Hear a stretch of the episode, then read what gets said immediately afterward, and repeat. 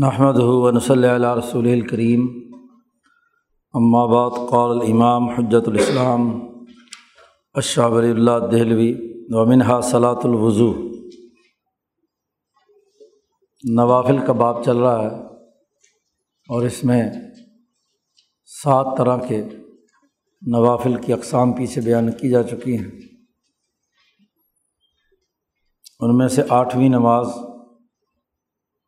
جو نفلی طور پر ادا کی جا سکتی ہے، وہ صلاۃ الوضو ہے۔ وضو کرنے کے بعد تحیت الوضو جسے کہا جاتا ہے۔ اس کی بھی ایک بنیاد ہے اور ایک حدیث میں اس کا تذکرہ آیا ہے۔ اس سلسلے میں نبی کرم صلی اللہ علیہ وسلم کی یہ حدیث ہے کہ حضرت بلال رضی اللہ تعالیٰ عنہ سے حضور صلی اللہ علیہ وسلم نے فرمایا یہ ایک لمبی حدیث کا ایک ٹکڑا یہاں شاہ صاحب نے نقل کیا ہے۔ فجر کی نماز کے بعد نبی کرم صلی اللہ علیہ وسلم کا معمول تھا کہ آپ لوگوں سے خواب پوچھتے تھے۔ اور اگر لوگوں کو خواب نظر نہیں آتا تھا تو اپنا کوئی خواب اگر آپ نے دیکھا ہوتا تو اس میں آپ صلی اللہ علیہ وسلم گفتگو فرماتے تھے۔ فجر کی نماز کے بعد حضرت بلال کو مخاطب کیا اور فرمایا، یا بلال، اے بلال، مجھے یہ بتاؤ، حدثنی بھی ارجا عمل عامل تحف الاسلام۔ مجھے بتلاؤ کہ اسلام میں تم نے سب سے بہترین عمل کیا اختیار کیا ہے۔ اس لیے کہ وہ ٹکڑا باقی یہاں نقل کیا ہے اوپر، کہ انی سمعت دف نہ علیہ کا بین یدیہ فل جنا میں جب جنت گیا تھا، تو تمہارے جوتوں کی آواز میں نے اپنے سے آگے مجھے سنائی دی تھی۔ تو تم مجھ سے پہلے کیسے جنت میں چلے گئے؟ اگلی روایت، اگلا ٹکڑا آ رہا ہے۔ بیما سبق تنیر الجنا کس چیز نے تجھے جنت میں مجھ سے آگے پہنچا دیا؟ یہ نبی اکرم صلی اللہ علیہ وسلم کی دو الگ الگ حدیثیں ہیں۔ پہلی حدیث بخاری اور مسلم میں ہے اور دوسری حدیث ترمزی میں ہے۔ وہاں بلال سے حضور صلی اللہ علیہ وسلم نے یہ سوال کیا۔ نبی اکرم صلی اللہ علیہ وسلم سے بلال نے یہ جواب دیا کہ میں جب سے میں نے اسلام قبول کیا ہے اس کے بعد سے میں کبھی بھی بے وضو نہیں رہا۔ اور جب بھی میں نے وضو کیا، تو میں نے ضرور دو رکعت نماز اپنے اوپر لازم کر لی۔ ہر وقت باوضو رہتا ہوں۔ اور جب بھی وضو کرتا ہوں، تو دو رکعت تحیت الوضو پڑھتا ہوں۔ تہارت کے لیے۔ اس حدیث سے یہ تحیت الوضو ثابت ہے۔ تو حضور صلی اللہ علیہ وسلم کی یہ الفاظ کہ میں نے تمہارے جوتوں کی آواز جنت میں اپنے سے آگے سنی ہے۔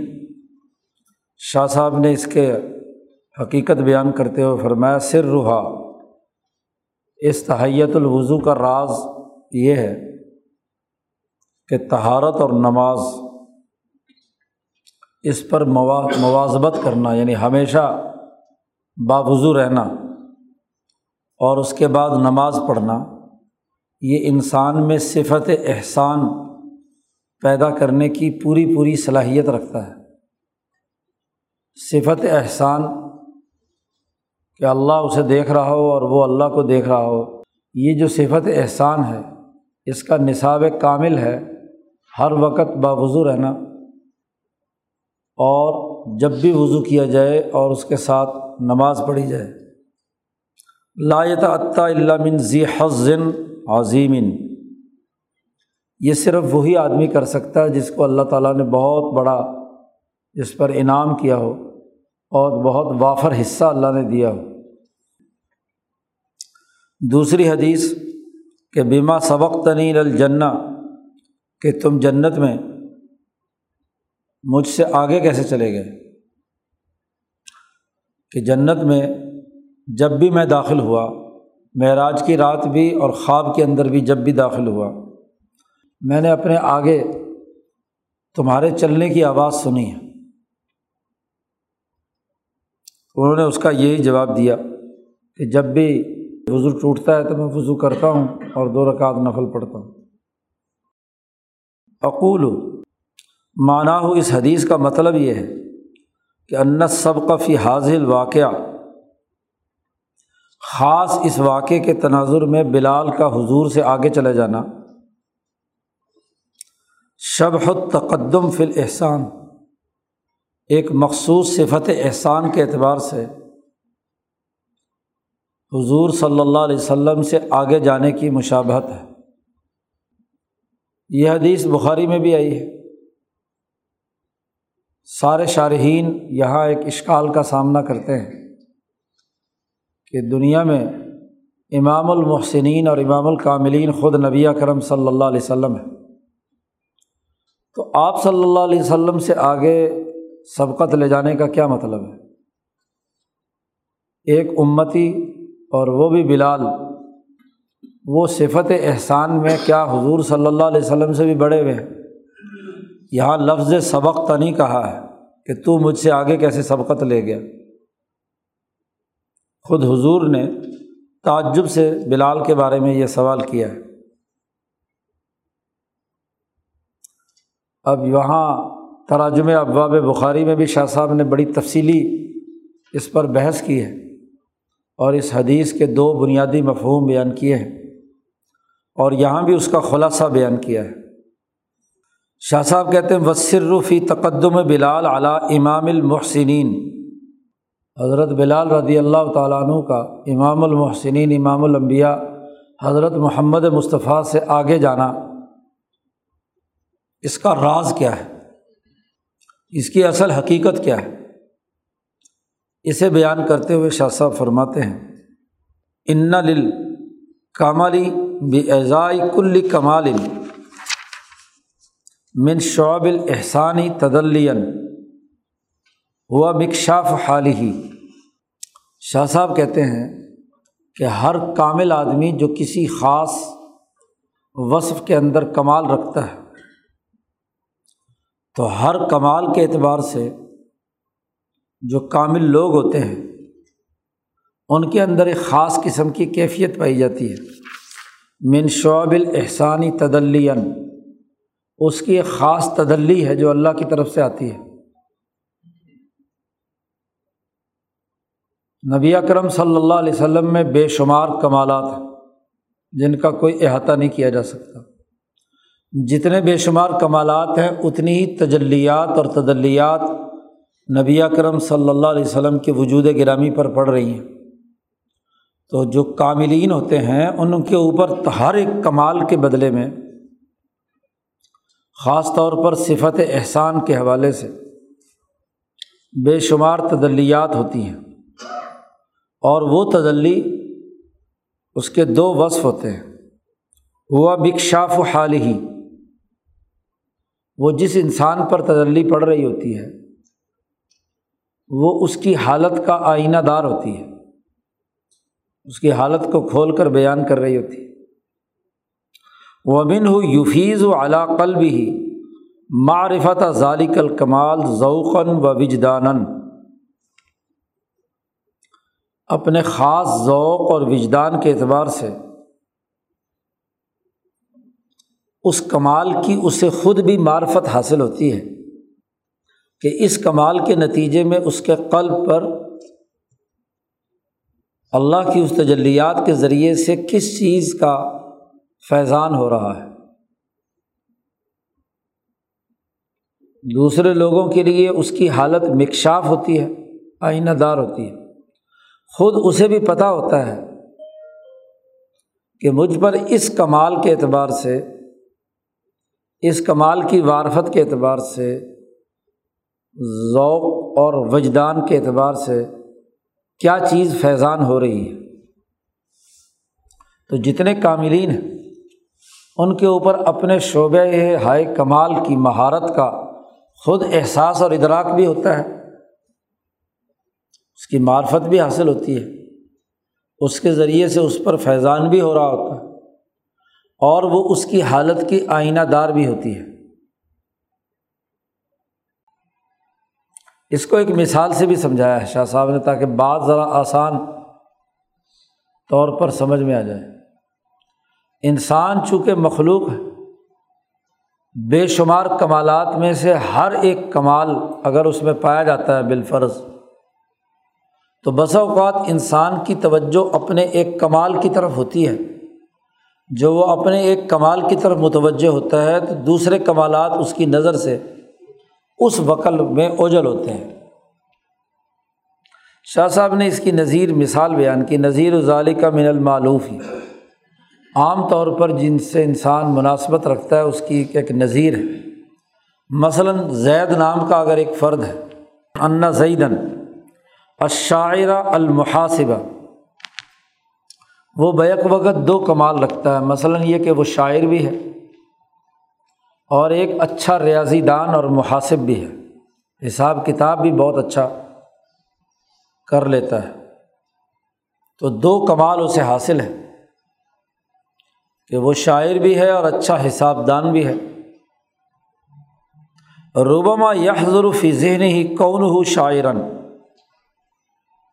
بسا اوقات جب اس کو اپنے دو کمالات کا اظہار معرفت اسے حاصل ہوتی ہے، بسا اوقات یہ ہوتا ہے کہ انسان کے ذہن پر مثلاً اپنی شاعری کا کمال، اس نے کوئی پھڑکتا ہوا شعر کہا، کوئی بہت ادبی شعر کہا، تو اسے اپنی شاعری کے کمال کا جب احساس یا ذہن میں اس کا حالت اور تصور آتا ہے۔ وہ انحفی انض یہ منزلت من شعر وہ شعر گوئی کے کس مقام پر فائز ہے؟ اس کا احساس جب اس کے وجود پر وجدانی طور پر اور ذوق کے اعتبار سے طاری ہوتا ہے، تو بسا اوقات یہ ہوتا ہے کہ اس وقت اس کا جو ریاضی اور حساب و کتاب سے متعلق جو کمال ہے، وہ اس کے ذہن سے اوجل ہوتا ہے۔ گویا کہ اس وقت اس کو یہ احساس صرف شاعری کا احساس ہوتا ہے کہ میں شاعری میں اس مقام پر ہوں، ریاضی میں کس مقام پر ہوں، حساب کتاب پر میں کس حالت میں ہوں، وہ کمال اس کا اس وقت اس کی نظروں سے اوجل ہوتا ہے۔ اب اس کا یہ مطلب نہیں ہے کہ جب وہ شاعری کے اپنے اس کمال کا اپنے دماغ میں خیال رکھے ہوئے ہے تو وہ ریاضی دان نہیں ہے۔ وہ اس کا کمال موجود ہے لیکن اس کی نظروں سے اس وقت وہ اوجل ہے۔ یا اسی طریقے سے اس نے کوئی بہت ہی مشکل مسئلہ ریاضی کا حل کیا ہے اور اس وقت اس پر ذوقی اور وجدانی طور پر اپنا جو ریاضی میں اسے جو کمال حاصل ہے، اس کا احساس اس کے ذہن پر غالب ہے۔ تو اس وقت جو شاعری والا کمال ہے، وہ اس کی نظروں سے اوجل ہوگا۔ اب وہ اس حالت میں اپنے اس کمال کی خوشی کے اندر غرق ہے۔ فیست غرق فی بہ جاتی ہا اور شعر کا جو پہلو ہے شعری کمال ہے، ادبی کمال ہے، وہ اس کی نظروں میں نہیں ہوگا۔ اب شاہ صاحب کہتے یہ نظیر اگر سمجھ، مثال سمجھ میں آ گئی، تو اب اگلی بات یہ سمجھیے کہ ولمبیا علیہم السلام جتنے بھی امبیا علیہم السلام ہیں، وہ لوگوں میں سب سے زیادہ اس بات کی معرفت رکھتے ہیں کہ غیر نبی میں سے ہر آدمی کا ایمان کی تدلی کس مقام اور کس مرتبے کی ہے۔ کیونکہ نبوت کا مطلب یہ ہے انسان، مریض انسانوں کا علاج کرنا۔ تو مریض کے بارے میں معلومات ہوں گی، اس کی قرار باقی حیثیت معلوم ہوگی تو تبھی علاج معالجہ ہوگا۔ تو تمام انبیاء علیہم السلام عام انسانوں کے ایمان کی تدلی کو بہت خوب اچھے طریقے سے جانتے ہیں۔ لیکن اللہ تعالیٰ ارادہ اس لیے کہ اللہ تبار تعالیٰ نے ارادہ کیا ہے کہ امبیا علیہم السلام ہر انسان کی حقیقت اپنے ذوق اور وجدان سے سمجھ لیں۔ جیسے اپنی مہارت اور وجدانی صلاحیت سے ایک طبیب اپنے مریض کی حالت سمجھ کر اس کا علاج کرتا ہے۔ یا ایک استاذ اپنی مہارت اور تجربے اور اپنے ذوق اور وجدان کی بنیاد پر اپنے ہر شاگرد کے مبلغ علم سے واقف ہوتا ہے۔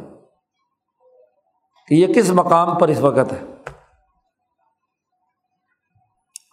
فیسن الناصفیمہ ینوب ہم فی تلکل مرتبہ چنانچہ وہ امبیا علیہم السلام لوگوں کی جس مقام پر وہ ہیں اس سے آگے بڑھنے کے حوالے سے ان کے سامنے طریقۂ کار وضع کرتے ہیں، ان کو ہدایات دیتے ہیں، رہنمائی دیتے ہیں۔ اور یہی وہ راز ہے جس کی وجہ سے دنیا میں امبیا بھیجے گئے ہیں۔ وہ حاضہ سر ظہور المبیا علیہم السلام۔ من استعفیٰ الزات الحصیہ وغیرہ فی صورت عامت المومنین۔ وہاں بخاری کی شرح میں شاہ صاحب نے اس کو مزید وضاحت سے بیان کیا ہے کہ عام لوگوں کے ایمان کو امبیا سمجھتے ہیں۔ اس کی وجہ یہ ہے کہ عام لوگوں کی طرح وہ زندگی بسر کرتے ہیں، ان کے اندر رہتے ہیں، ان کے سماج کا حصہ ہوتے ہیں۔ اس لیے جو لوگ کھاتے ہیں وہ نبی کھاتے ہیں، جو لوگ پہنتے ہیں نبی پہنتے ہیں۔ جو لوگ برتتے ہیں وہ نبی برتتے ہیں۔ شادی، بیاہ، کھانا، پینا، یہ تمام چیزیں۔ ورنہ نبوت کا مقام اتنا اونچا ہے کہ انہیں ان چیزوں کی اگر اس ضرورت سے مابرا بھی ہو جائیں تو ہو سکتے ہیں۔ لیکن وہ عام لوگوں کے اندر رہتے ہیں تاکہ عام لوگوں کے مرض کا پتہ چلے۔ ایک آدمی جب تک بازار، مارکیٹ، سیاست، معیشت کھانے پینے کی چیزوں میں براہ راست انوالو نہیں ہے تو وہ صحیح تجزیہ نہیں کر سکتا۔ اس لیے امبیا علیہم السلام عام انسانوں کے اندر رہتے ہیں، شادی بھی کرتے ہیں، کھاتے پیتے بھی ہیں، بازار میں بھی چلتے ہیں، خرید و فروخت بھی کرتے ہیں، لین دین بھی کرتے ہیں تاکہ لوگوں کے رویے اور ان کی عادات و اطوار معلوم ہوں اور پھر ان کا علاج کیا جا سکے۔ جو طبیب، جو ڈاکٹر، جو سماجی مسلح سماج سے کٹ کر صرف لائبریری کا آدمی ہو، وہ کبھی اصلاح نہیں کر سکتا۔ اسی لیے عام آدمی کا کہ ایمان کی حالت کو جانتے ہیں کہ وہ تمام وہ حصی لذتیں، مادی لذتیں جو عام انسان استعمال کرتے ہیں، وہی نبی بھی کرتے ہیں۔ اس لیے نبی اکرم صلی اللہ علیہ وسلم نے ان صحابہ کو تنبی کی۔ آپ نے فرمایا کہ میں روزہ رکھتا بھی ہوں کھانا بھی کھاتا ہوں جی سوتا بھی ہوں، جاگتا بھی ہوں، نماز بھی پڑھتا ہوں، کاروبار بھی کرتا ہوں، شادی بھی کرتا ہوں، میری نو بیویاں۔ تو تمام لذات حصیہ میں شریک ہوتے ہیں تاکہ احساسات اور ادراکات پتہ چلے اور جو انسانی معیارات ہوں، وہ انسانی نقطۂ نظر سے ان کے سامنے بیان کیے جا سکیں۔ اگر شادی نہیں کی تو میاں بیوی کے حقوق کیسے بیان کرے گا؟ کھانا پینا ہی نہیں ہوا تو وہ کھانے پینے کے آداب کیسے بیان کرے گا کاروبار ہی کبھی نہیں کیا تو وہ کاروبار کے بارے میں کیا رہنمائی دے گا؟ اس لیے جو لوگ صرف پڑھنے پڑھانے کی دنیا کے ہوتے ہیں، کوئی لیکچر ہے تو وہ اپنے شعبے کا کیا ماسٹر ہے؟ اس بیچارے کو دنیا کا نہیں پتہ ہوتا، نہ سیاست کا پتہ نہ سماج کا پتہ نہ سوسائٹی کا پتہ وہ ایک خاص محدود ذہن کا آدمی ہوتا ہے، وہ رہنما نہیں ہو سکتا، وہ اپنی کتاب کا، اپنے شعبے کا ماسٹر ہے بس۔ تو سماج کے تمام شعبوں کے بارے میں اسے جنرل نالج ہو، وہ اس میں براہ راست شریک ہو اسے سماج کا پتہ ہو، لین دین کا علم ہو، تو پھر خرابی سمجھتا ہے اور خرابی کے بارے میں رہنمائی دے سکے گا۔ تو منصب نبوت عام لوگوں کے مزاج کو سمجھنے سے تعلق رکھتا ہے۔ یہ بنیادی اثاثی بات شاہ صاحب نے یہاں پہلے سمجھائی، پھر بلال والے قصے کی بات سمجھائی ہے کہ فرآ رسول اللہ صلی اللہ علیہ وسلم تدلیہ الایمانی، جو بلال پر تدلی ایمانی نازل ہو رہی تھی، اس کو نبی کرم صلی اللہ علیہ وسلم نے جنت میں مشاہدہ کیا۔ کہ بلال پر جو ایمانی تجلی آ رہی ہے وہ کیا ہے؟ فعرف رسوخ قدم ہی فل احسان اس وقت نبی کرم صلی اللہ علیہ وسلم نے پہچان لیا کہ شعبۂ احسان میں، صفت احسان میں بلال کا قدم بہت راسخ اور بہت مضبوط نبی کرم صلی اللہ علیہ وسلم دراصل اس رسوخ کو بیان کر رہے ہیں۔ اور یہ رسوخ کی وضاحت اس تناظر میں کر رہے ہیں۔ جہاں تک بلال کے آگے چلنے کی بات ہے، تو خادم جو ہوتے ہیں، وہ رہنماؤں کے آگے چلا کرتے ہیں یا پیچھے چلتے ہیں؟ ہاں جی تو خادم تھے بلال حضور کے۔ تو جنت میں بھی حضور کے ساتھ ایسا تعلق قائم کر لیا کہ آگے چلنے کی ان کی آواز آ رہی ہے نبی کرم صلی اللہ علیہ وسلم۔ تو خاص صفت احسان کے رسوخ کی بات ہو رہی ہے۔ اس وقت جب نبی کرم صلی اللہ علیہ وسلم نے یہ مشاہدہ کیا، تو آپ صلی اللہ علیہ وسلم عام آدمی کی سطح پر نیچے اترے ہوئے تھے۔ نبوت کا مقام آپ کے ذہن سے وہ گویا کہ نظروں سے اوجل تھا۔ صفت احسان جو عام انسان کی صفت احسان ہے۔ جیسے نبی اکرم صلی اللہ علیہ وسلم خرید و فروخت کے وقت یا اپنی ازواج متحرات سے تعلق کے وقت ان کی سطح پر نیچے اترتے تھے بشریت کے جامع میں، تاکہ ان کے چھوٹے چھوٹے احساسات اور ادراکات کو ملحوظ خاطر رکھیں۔ حضور صلی اللہ علیہ وسلم کمرے میں داخل ہوتے تو حضرت عائشہ صدیقہ فرماتی ہیں کہ بہت آہستگی سے کنڈی کھولتے تھے کہ کہیں میری آنکھ نہ کھل جائے۔ ایسے دبے پاؤں آتے تھے کہ ایسا شور شرابہ نہ ہو کہ جس سے میں سوئی بھی ہوں تو میں اٹھ نہ جاؤں۔ تو یہ جو احساس ہے، اس وقت وہ عام انسان کے مقام پر انسانی احساسات و ادراکات کے تناظر میں دیکھ رہے ہیں۔ تو یہ جو بلال سے اس وقت کا جو معاملہ ہے، بیما سبق تنی فل جنت تو مجھ سے آگے کیسے چلا گیا؟ تو اس وقت نبی اکرم صلی اللہ علیہ وسلم کے سامنے اپنی نبوت میں امامت یا نبوت کا اعلیٰ مقام گویا کہ نظروں سے اوجل ہو کر آپ ایک عام انسان کے احسان کی کیفیت کے تناظر میں اسے مشاہدہ کر رہے ہیں تو عام انسانوں کے احسان کے مقابلے میں بلال کا خاص طور پر اس تہارت اور نماز کے تناظر میں جو بلال کے اندر ایک خاص وصف احسان پیدا ہوا، اس کا مشاہدہ آپ نے کیا۔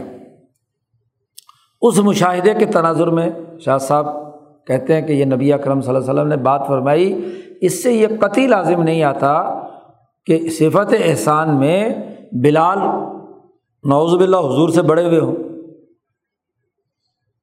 تو وہ ایک الگ دائرہ ہے۔ شاہ صاحب نے یہاں تو اختصار کے ساتھ صرف ایک پہلو سے گفتگو کیا لیکن وہاں ایک مزید علمی بحث بھی کی ہے۔ تو جنہوں نے بخاری پڑھی ہے، ان کو وہاں پڑھا دیا تھا۔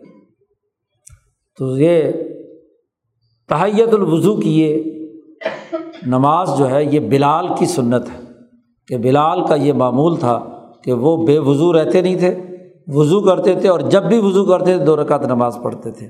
تو شاہ صاحب آگے جا کر بتلائیں گے کہ یہ وہ نوافل ہیں جو صفت احسان جو آدمی حاصل کرنا چاہتا ہے، اس کو چاہیے کہ وہ اس کی اتباع کر سکتا ہے، کرے اگر تو اچھی بات ہے۔ نویں نماز جو جی نوافل میں سے ہے وہ سلاۃ التصوی ہے۔ سلال التصوی کا راز یہ ہے کہ یہ ایک ایسی نماز ہے کہ جو بہت ہی مرتبے والی ہے اور اللہ کے ذکر کے اعتبار سے بہت ہی جسیم ہے، بہت زیادہ اس کے اندر اللہ کا ذکر کیا جاتا ہے۔ بے منزلات صلاط تام متل کاملاتی یہ ایسی نماز ہے جو مکمل تام بھی ہے اور کاملہ بھی ہے۔ خاص طور پر رکعت کے اعتبار سے کہ ان رکعت کے اندر ہاں جی آدمی تصبیحات پڑھتا ہے تو تصبیحات اور ذکر کے اعتبار سے بہت جسیم ہے اور کامل ہے۔ ہاں جی تلاثلات تہجد کے مقابلے پر۔ اللہ صنحا رسول اللہ صلی اللہ وسلم بھی ازکاری للمحسنین کہ اللہ نے اس کی، نبی کرم صلی اللہ علیہ وسلم نے اس کی سنت جاری کی ہے کہ جو صفت احسان حاصل کرنا چاہتے ہیں، تو وہ صلاۃ و ان تمام ازکار کے ساتھ پڑھا کریں۔ اس لیے یہ صلاط تصویر اس آدمی کے لیے صفت احسان پیدا کرنے کے لیے بہت کافی ہے لم یوحت بہا۔ بھی ہا یعنی جو آدمی تہجد نہ پڑھ سکا ہو، تو اس کے لیے یہ صلاۃ التصویر جو ہے، اس کا کفارہ کر دیتی ہے، اس کی کفایت کر جاتی ہے۔ اس لیے نبی اکرم صلی اللہ علیہ وسلم نے اس کی فضیلت میں دس بنیادی خصلتیں یا عادتیں بیان فرمائی ہیں کہ جو یہ سلاد التصویر پڑھتا ہے، تو اس سے کیا ہے؟ بہت سارے گناہ معاف ہو جاتے ہیں۔ اول بھی، آخر بھی، قدیم بھی، حدیث بھی۔ ہاں جی خل جان بوجھ کر بھی، بڑا بھی، چھوٹا بھی، سر بھی، علانیہ بھی۔ تو یہ دس چیزیں بیان کی ہیں نبی کرم صلی اللہ علیہ وسلم نے کہ جب یہ آدمی سلال التصویر پڑھتا ہے تو دس طرح کے جتنے بھی گناہ ہیں وہ اس کے معاف ہو جاتے ہیں، اس کے درجات بلند ہو جاتے ہیں۔ یہ بھی محسنین کی ایک نماز ہے۔ دسویں نماز وہ ہے جو صلاۃ الآیات شاہ صاحب نے اس کو ٹائٹل دیا ہے۔ اور اسے صلاط کسوف یا خصوف بھی کہتے ہیں۔ کل کسوفی بل خصوفی وس ظلمتی اندھیرا چھا جائے، گھٹا ٹوپ اندھیری آ جائے۔ تو نبی کرم صلی اللہ علیہ وسلم نماز پڑھتے تھے۔ یا سورج گرہن ہوا، یا چاند گرہن ہوا۔ تو نبی اکرم صلی اللہ علیہ وسلم نے یہ نماز پڑھائی۔ ولاصلفیہ اس میں اصولی بات یہ ہے کہ اللہ کی کچھ نشانیاں ظاہر ہوتی ہیں۔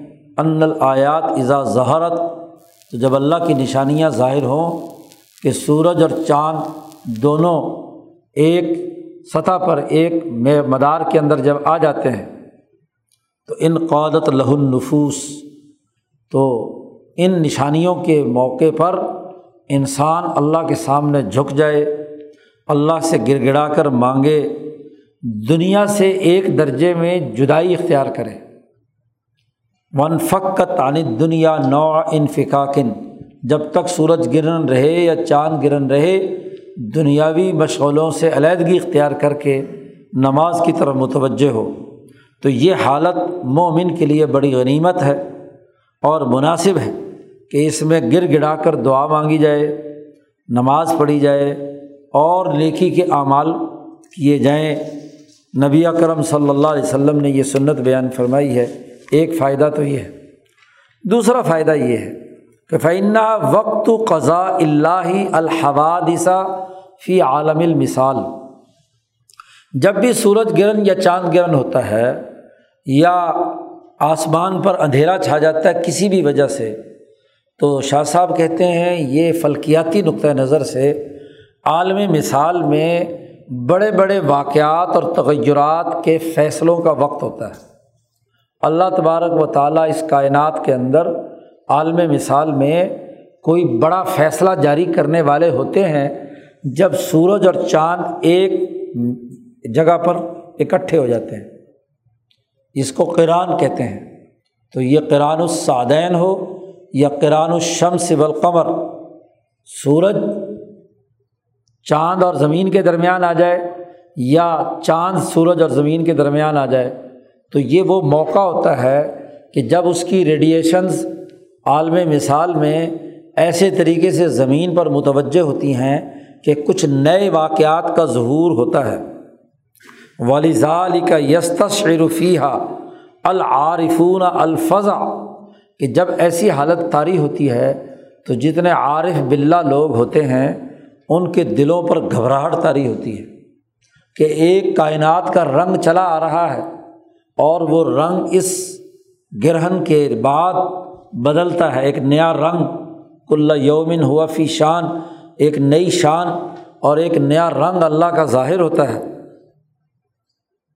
تو گھبراہٹ طاری ہوتی ہے، نہ جانے کیا فیصلہ ہو رہا ہو۔ کہیں ہمارے گناہوں کے نتیجے میں کوئی سزا کا فیصلہ تو نہ ہو رہا ہو۔ اسی لیے نبی اکرم صلی اللہ علیہ وسلم نے خاص طور پر اس وقت اس وقت سخت گھبراہٹ کا اظہار کیا۔ سورج گرہن ہوا تو آپ پر گھبراہٹ طاری ہو گئی، چہرے سے خوف محسوس ہو رہا تھا۔ بلال کو بلایا اور کہا کہ اعلان کرو الصلاۃ جامعہ کہ تمام لوگ مسجد میں جمع ہو جائیں۔ لے اجری ظالی کا کیوں؟ کہ اس وقت پہ خاص قسم کی روحانیت زمین کی طرف متوجہ ہوتی ہے۔ تو ایسے وقت پر جو محسن اللہ ہے، اس کے لیے یہ مناسب ہے۔ کہ وہ ان اوقات میں اللہ کا قرب حاصل کرے، کہ اس روحانیت کے مثبت نتائج قرۂۂ عرض پر پڑھیں اور اگر اس کے اندر کوئی منفی پہلو ہے تو اللہ پاک اپنے فضل سے انہیں دور کر دے۔ یہی مطلب ہے نبی کرم صلی اللہ علیہ وسلم کی اس حدیث کا، جو کسوف کے بارے میں حضرت نعمان بن بشیر رضی اللہ تعالیٰ عنہ کی حدیث میں آپ صلی اللہ علیہ وسلم نے فرمایا کہ فیضہ تجل اللہ لشی من خلق ہی خش الح جب اللہ کسی چیز پر اپنی تجلی ڈالتا ہے اپنی مخلوق میں سے، تو اس کے دل پر خوشو و خضو طاری کرتا ہے۔ تو یہ ایک نئی تجلی کے ظہور کا وقت ہوتا ہے۔ اس لیے اس وقت خوشو و خضو کی ضرورت، اللہ کی طرف متوجہ ہونے کی ضرورت۔ اسی لیے اس موقع پر نبی کرم صلی اللہ علیہ وسلم کے زمانے میں جب سورج گرہن ہوا، کوئی دس بجے کا وقت تھا، آپ صلی اللہ علیہ وسلم نے اعلان کروا دیا صلاۃ جامعہ تمام لوگ نماز کے لیے مسجد میں جمع ہوں۔ تو تمام مسجد میں آ گئے۔ آپ صلی اللہ علیہ وسلم نے جب تک سورج گرہن ختم نہیں ہو گیا، آپ صلی اللہ علیہ وسلم نے بڑی طویل نماز پڑھائی، جس کی آگے تفصیل آ رہی ہے۔ بڑی طویل نماز فرمائی، پڑھائی۔ اور اس میں بہت سی روحانیتیں منکشف ہوئیں حتیٰ کہ حضور صلی اللہ علیہ وسلم نے فرمایا کہ میں نے یہاں اپنے اس مقام پر جنت بھی دیکھی اور جہنم بھی دیکھی۔ جنت میرے قریب آ گئی صحابہ نے بعد میں پوچھا حضور صلی اللہ علیہ وسلم سے کہ کیا وجہ آپ نماز پڑھاتے وقت ہاں جی کبھی اپنے مسلح پر آگے چلتے چلتے دیوار تک پہنچ جاتے، اور کبھی آپ تکا تھا۔ پیچھے ہٹتے ہٹتے پچھلی صف والا جو آدمی اس کے قریب پہنچ جاتے۔ تو نبی اکرم صلی اللہ علیہ وسلم نے فرمایا کہ میں جب جہنم کو دیکھتا تھا، اس کی آگ کی لپٹ جب میرے چہرے کو پکڑتی تھی، تو میں پیچھے ہٹتا تھا۔ اور جب جنت مجھے دکھائی جاتی، تو میں آگے بڑھتا تھا۔ دیوار تک اور ایک دفعہ میرا ارادہ ہوا کہ جو اس جنت کے باغ میں انگور لگے ہوئے تھے، کہ میں گچھا توڑ لوں۔ پھر مجھے خیال آیا کہ اگر میں نے یہ گچھا توڑ لیا تو پھر قیامت تک یہ دنیا میں باقی رہے گا، اس کو فنا اور ختم خاتمہ اس کا نہیں ہوگا۔ تو اس خیال سے میں نے وہ گچھا گنجوروں کا توڑا نہیں، ورنہ میرا ارادہ ہوا تھا کہ توڑ کر تمہیں لا کر دکھاؤں کہ دیکھو یہ ہے جنت کا انگور۔ تو بہت ساری چیزیں نبی کرم صلی اللہ علیہ وسلم نے اس سورج گرہن میں آپ صلی اللہ علیہ وسلم نے دیکھی۔ شاہ صاحب کہتے ہیں ایک تیسرا پہلو بھی اس صلاۃ القصوف یا صلاۃ الیات کا ہے کہ فل کفار کہ کافر لوگ ایسے موقع پر جب سورج گرہن ہوتا تو سورج چونکہ گویا کہ آگ برسا رہا ہے، سورج کو دیکھنا مشکل ہے، تو اس لیے جو کافر لوگ تھے وہ سورج کو سج، کے سامنے سجدہ ریز ہوتے تھے کہ جی سورج بڑا غضبناک ہے، غصے کی حالت میں ہے، تو اس کو سجدہ کرتے تھے۔ اور سورج کو کہتے تھے کہ تو ہمیں معاف نہ اگنی دیوتا آگ برسا رہا ہے۔ تو اس اگنی دیوتا کے سامنے سجدہ ریز ہوتے تھے۔ ایسے ہی چاند گرن ہوتا تو چاند کے سامنے سجدہ ریز ہوتے تھے۔ تو مومن کا حق یہ ہے کہ جب اللہ کی ایسی نشانیوں کو دیکھے تو جو عبادت کے مستحق نہیں ہے ان سے برات کا اعلان کر کے اللہ کے سامنے گر گڑائے۔ این تضرہ اللہ اللہ کے سامنے گر گڑائے اس کے سامنے سجدہ کرے، یہی مطلب ہے اللہ تعالیٰ کے اس قول کا کہ لا تسجدو لشمسی ولال القمر سورج گرہن کے موقع پر خاص طور پر یا چاند گرہن کے موقع پر چاند اور سورج کو سجدہ مت کرو۔ قرآن حکیم نے کہا، اور وس جدو الزی خلق ہن سجدہ کرو اس اللہ کو جس نے انہیں پیدا کیا ہے۔ سورج اور چاند کو پیدا کیا ہے۔ ان کی گردش کا نظام بنایا ہے، اس کے سامنے سجدہ ریز ہو۔ تو نبی اکرم صلی اللہ علیہ وسلم نے اس آیت کی روشنی میں یہ صلاۃ القصوف اور خصوف پڑھی، لیکون شعار الدین تاکہ یہ دین کا شعار بن جائے۔ شاعر میں سے ہو کہ سورج گرہن اور چاند گرہن کے وقت سورج اور چاند کو سجدہ کرنے کے بجائے اس کو پیدا کرنے والی ذات اللہ تبارک و تعالیٰ کے سامنے سجدہ ریز ہو۔ اور وہ جواباً مسکتاً لمن کری ہی اور جو اللہ کے منکرین ہیں، ان کو منہ توڑ جواب دیا جا سکے کہ سورج چاند کے سامنے سجدہ کرنے کے بجائے اللہ کے سامنے سجدہ کرے۔ شاہ صاحب کہتے ہیں وقت صح عن نبی صلی اللہ علیہ وسلم۔ نبی اکرم صلی اللہ علیہ وسلم سے صحیح طور پر یہ روایت ہے کہ آپ نے ہر رکعت میں دو قیام کیے۔ یہ راویوں کے اختلافات ہیں۔ کہ حضور صلی اللہ علیہ وسلم نے چونکہ یہ ایک ہی دفعہ واقعہ ہوا اور جس نے جیسے دیکھا ویسے اس نے بیان کر دیا۔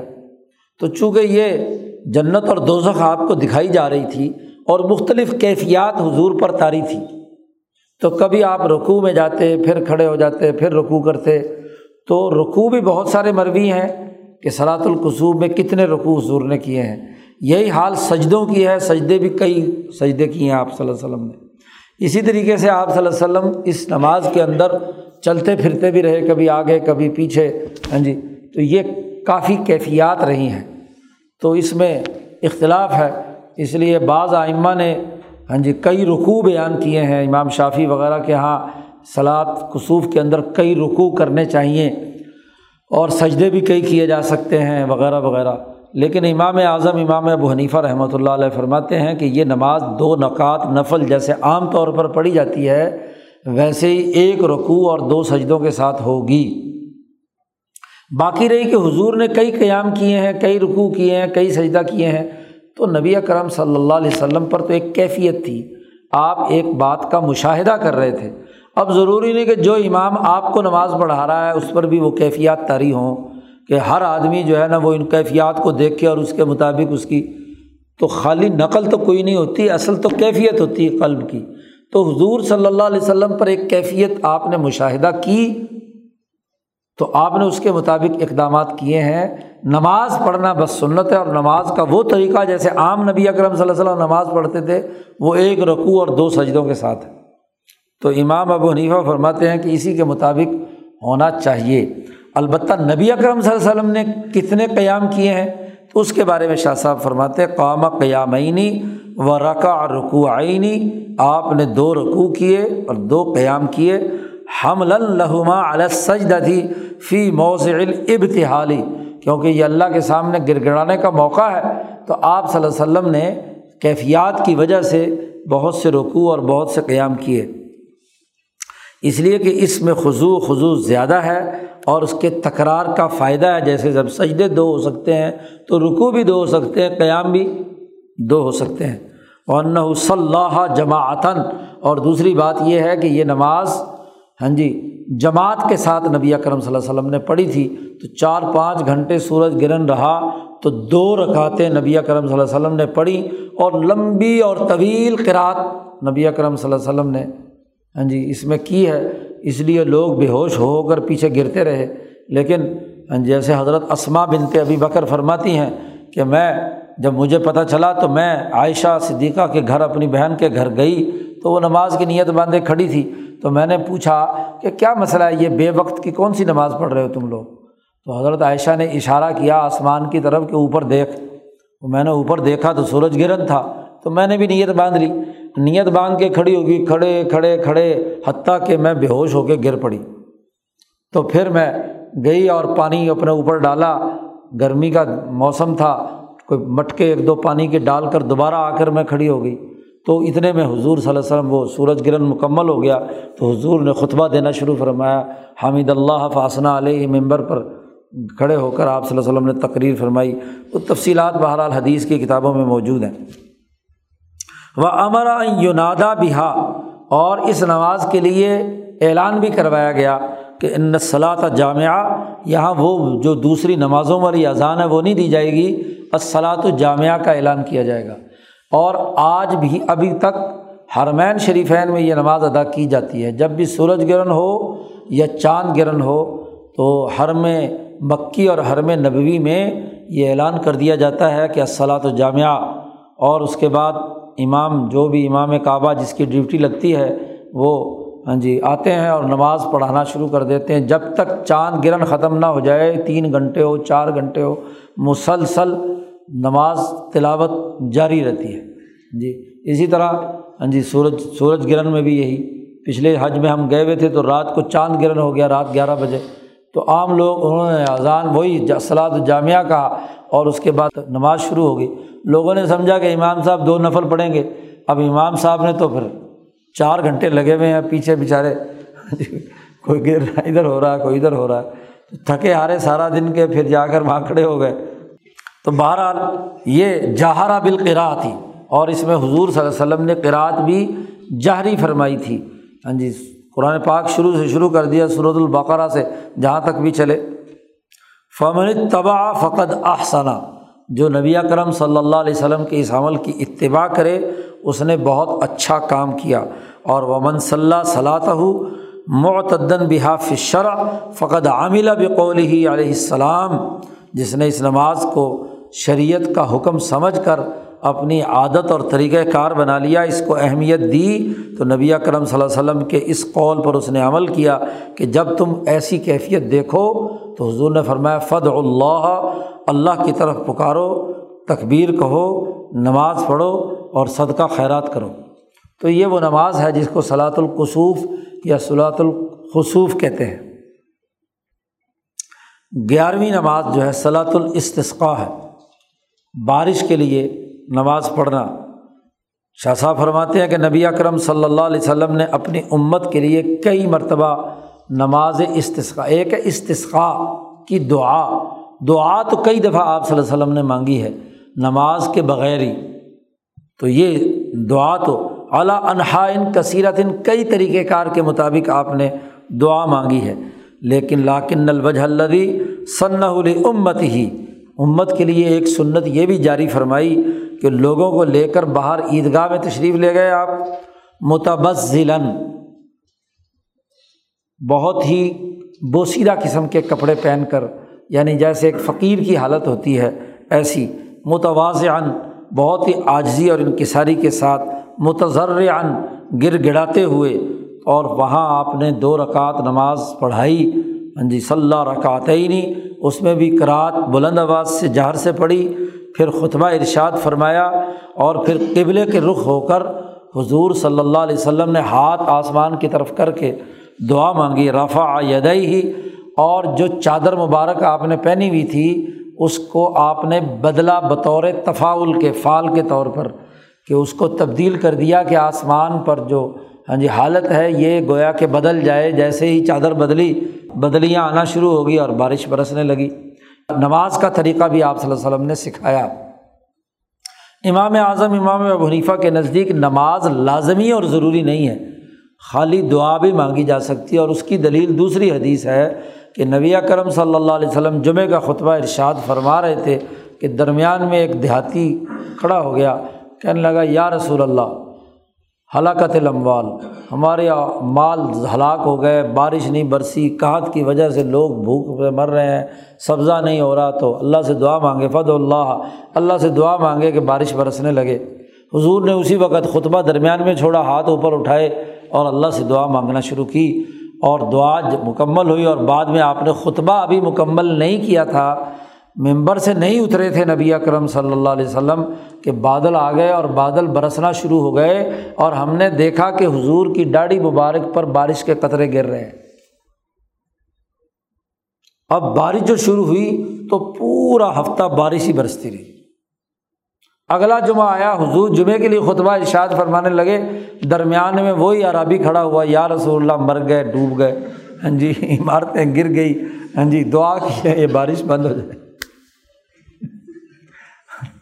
تو حضور صلی اللہ علیہ وسلم نے پھر ہاتھ اٹھائے کہ یا اللہ، ہمارے ارد گرد کر دے، ہمارے اوپر نہ برسا۔ صحابی کہتے ہیں، حضور نے یہ دعا کی، ابھی ہاتھ نیچے نہیں آئے تھے، تو یوں لگا کہ مدینے کے چاروں طرف جیسے کسی نے کاٹ کر سورج ظاہر کر دیا ہو، بادل کٹ کر ایک دم دوسری طرف چلے گئے۔ مدینے کے چاروں طرف بارش ہو رہی ہے، لیکن مدینے میں بارش کا کوئی خطرہ نہیں۔ تو یہ بغیر صلاط استثقاء کے نبی اکرم صلی اللہ علیہ وسلم نے دعا مانگی اور دونوں دفعہ دعا قبول ہوئی، تو یہ بھی کیا جا سکتا ہے۔ وزال کا اور وجہ اس کی یہ ہے، یہ اجتماع مسلمانوں کا ہونا اور نماز پڑھنا۔ شاہ صاحب کہتے ہیں کہ ایک خاص مقام پر مسلمانوں کا بہت بڑا اجتماع ہونا جبکہ وہ ایک ہی چیز مانگ رہے ہوں، بارش۔ راغبین فی شعین واحد بے اقسا ہیما ہم اپنی پوری ہمت کے ساتھ۔ اور اللہ سے مغفرت مانگ رہے ہوں اور نیکی کے کام کر رہے ہوں، تو یہ دعا کی قبولیت میں بہت اثر انگیز ہے۔ اثر عظیم فی استجابت دعائی اور نماز جو ہے، بہت زیادہ قریب کر دیتی ہے بندے کو اپنے رب تبارک و تعالیٰ سے۔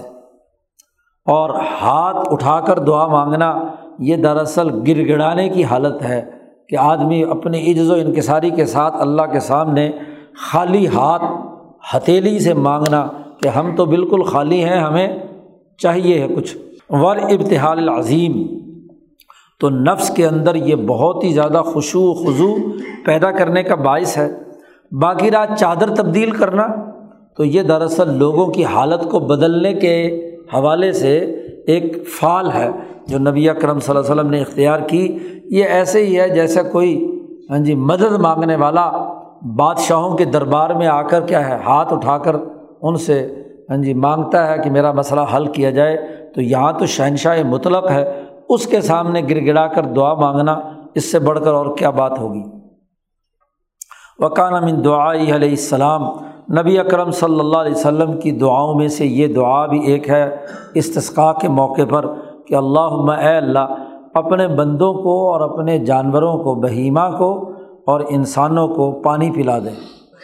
اللہ ماسکی عبادہ کا و بہیمت کا ون شر رحمت کا اپنی رحمت پھیلا دے اور اپنے مردہ شہر کو زندہ کر دے۔ کہ جو بنجر ہو چکا ہے، قحط پڑ رہا ہے ہاں جی اس کی وجہ سے فصل نہیں ہے، تو اے اللہ اسے زندہ کر دے۔ اور اسی طرح یہ دعا بھی حضور نے مانگی اللہ ماسکنا غیثن مغیثن مری مری ان نافعن غیر ذارن عاجلن غیر عاجلن۔ اے اللہ، ہمیں بارش سے سیراب کر دے۔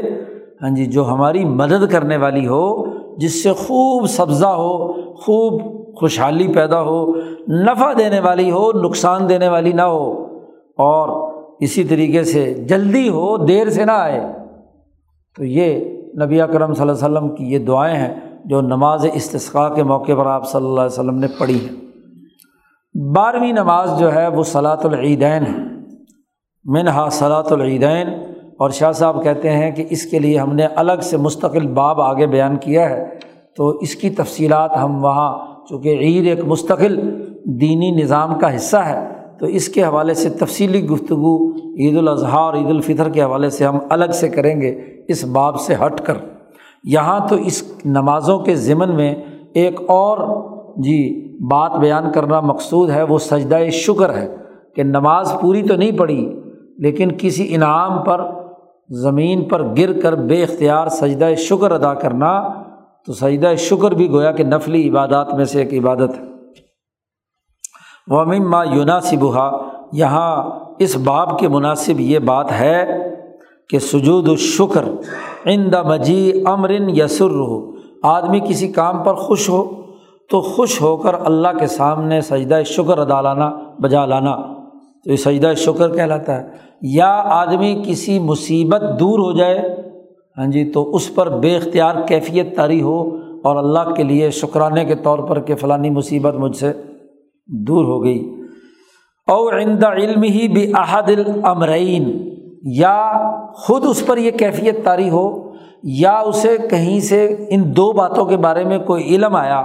یعنی کسی دوسرے کو یہ چیز حاصل ہوئی اور آپ کو یہ علم محسوس ہوا تو آپ اس پر اللہ کا شکر ادا کرنے کے لیے سجدے میں چلے جائیں۔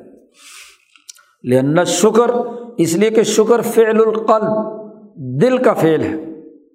اور ضروری ہے اس کی ظاہری شکل و صورت کا ہونا تاکہ ظاہر اور باطن ایک پیج پر آ جائے۔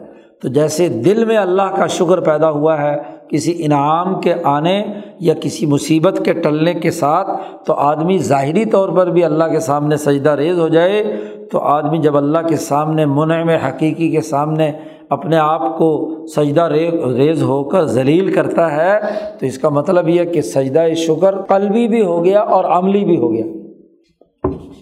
شاہ صاحب کہتے ہیں یہ وہ نمازیں ہیں۔ ہاد ہی ہیت صلابات یہ وہ نمازیں ہیں اللہ ثنحا رسول اللہ صلی اللہ علیہ وسلم کہ بطور سنت کے نبی کرم صلی اللہ علیہ وسلم نے بیان کی ہیں، لیکن یہ عام لوگوں کے لیے نہیں ہے۔ لمستعدی الاحسان، جو احسان کی استعداد رکھتے ہیں اور احسان حاصل کرنا چاہتے ہیں۔ اس لیے عوام میں ان نمازوں کو بیان کرنا درست نہیں ہے۔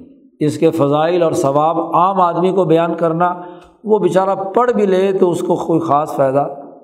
اس لیے عبداللہ ابن مسعود نے ان نمازوں میں سے ایک نماز کا ذکر کیا، خاص طور پر نماز تراوی کا اور نماز تہجد کا۔ ایک دیہاتی بیٹھا ہوا تھا، عام آدمی، اس نے کہا یا کیا کہا آپ نے؟ تو حضرت ابن مسعود نے کہا، تیرے لیے کچھ نہیں کہا۔ تو بس صرف فرض ادا کیا کر اور اللہ اللہ کیا کر۔ یہ تیرے لیے نہیں ہے۔ یہ تو جو ہاں جی قیادت کی صلاحیت رکھتے ہیں جنہوں نے رہنمائی کرنی ہے اور جو یہ صلاحیت اور استعداد بھی رکھتے ہوں، تو ان کے لیے ہے۔ اب جو استعداد نہیں رکھتے، وہ ویسے ہی بلا وجہ نقل اتارنے کے چکر میں رہتے ہیں۔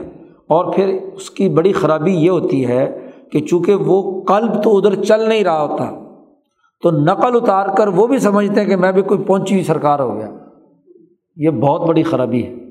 ہاں جی تو یہ جو چند صوفی جو ہے نا اس طرح کے کچھ وظیفے وظیفے کر لیتے ہیں، نماز نمازیں تحجد کے پڑھ لیتے ہیں۔ جس کے اندر ضرف ہو، جو انہیں برداشت کرے اور واقعی تزل العشق کے ساتھ، محبت کے ساتھ، جذبے کے ساتھ پڑھے، تو ان کے لیے تو یہ ایک سیر کامل ہے۔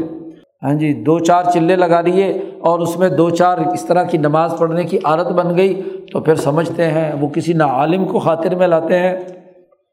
نہ کسی ہاں جی کسی اور دینی رہنما کی کوئی حیثیت ان کے نزدیک ہوتی ہے، وہ اپنی اس نماز اور عبادات پر اتنا فخر کرتے ہیں کہ بجائے فائدہ کے ہاں جی وہ ان کے لیے مزید نقصان کا باعث بنتا ہے۔ اس لیے جب تک اس کی اجازت نہ ہو، یہ نمازیں نہیں پڑھی جا سکتی۔ ویسے اگر اجتماع عام ہو اور کوئی پڑھانے والا ہو، تو ان کے ساتھ تو آپ پڑھ سکتے ہیں، لیکن از خود خود ہاں جی ان تمام چیزوں میں پڑھنا تو یہ بات درست نہیں ہے، اس لیے یہ ہر آدمی کے لیے نمازیں نہیں ہیں۔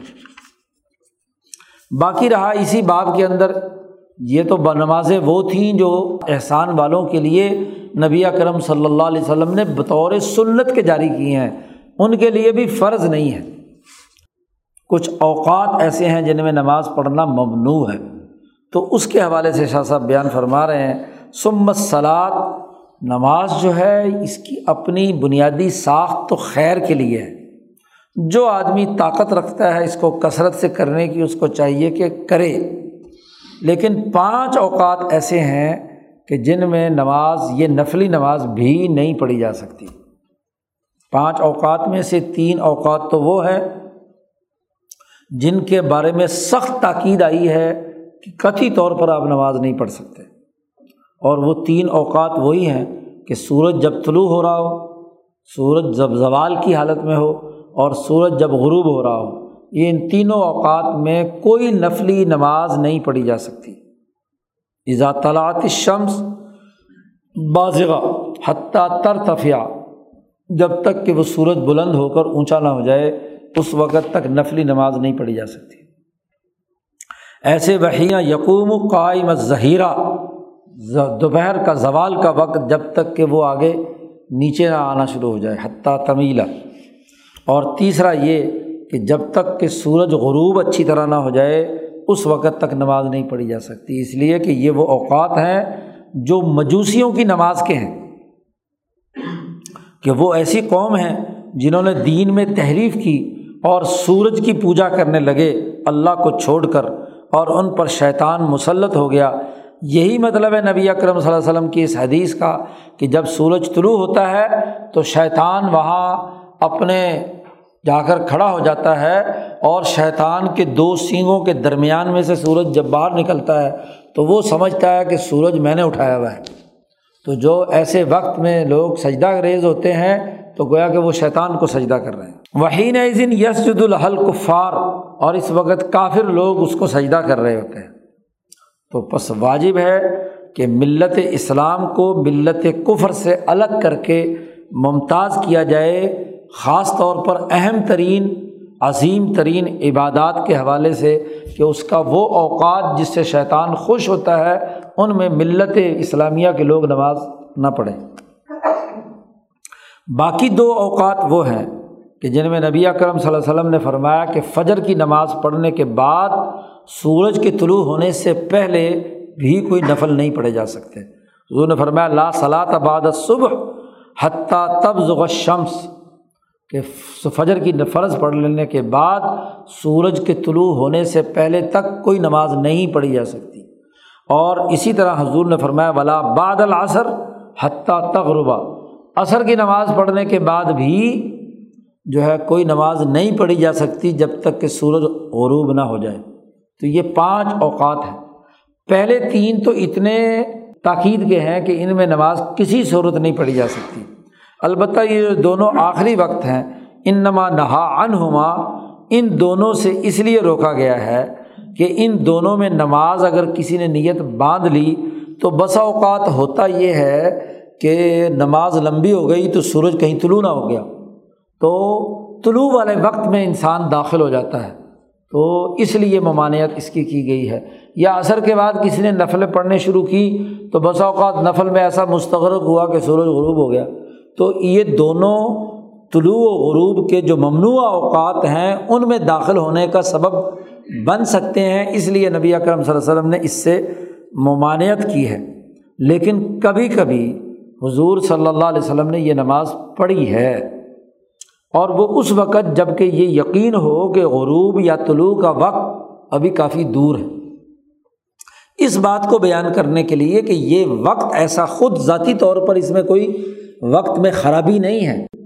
لیکن خرابی اس وجہ سے ہے کہ عام لوگ احتیاط نہیں کریں گے اور طلوع اور غروب نہ ہو جائے۔ اور وہ کبھی جو آپ نے پڑھی ہے اس کا بھی ایک قصہ ہے۔ یہی وجہ ہے کہ صحابہ میں بھی اس معاملے میں اختلاف رہا ہے۔ ہاں جی کیا اثر کے بعد نماز پڑھی جا سکتی کہ نہیں؟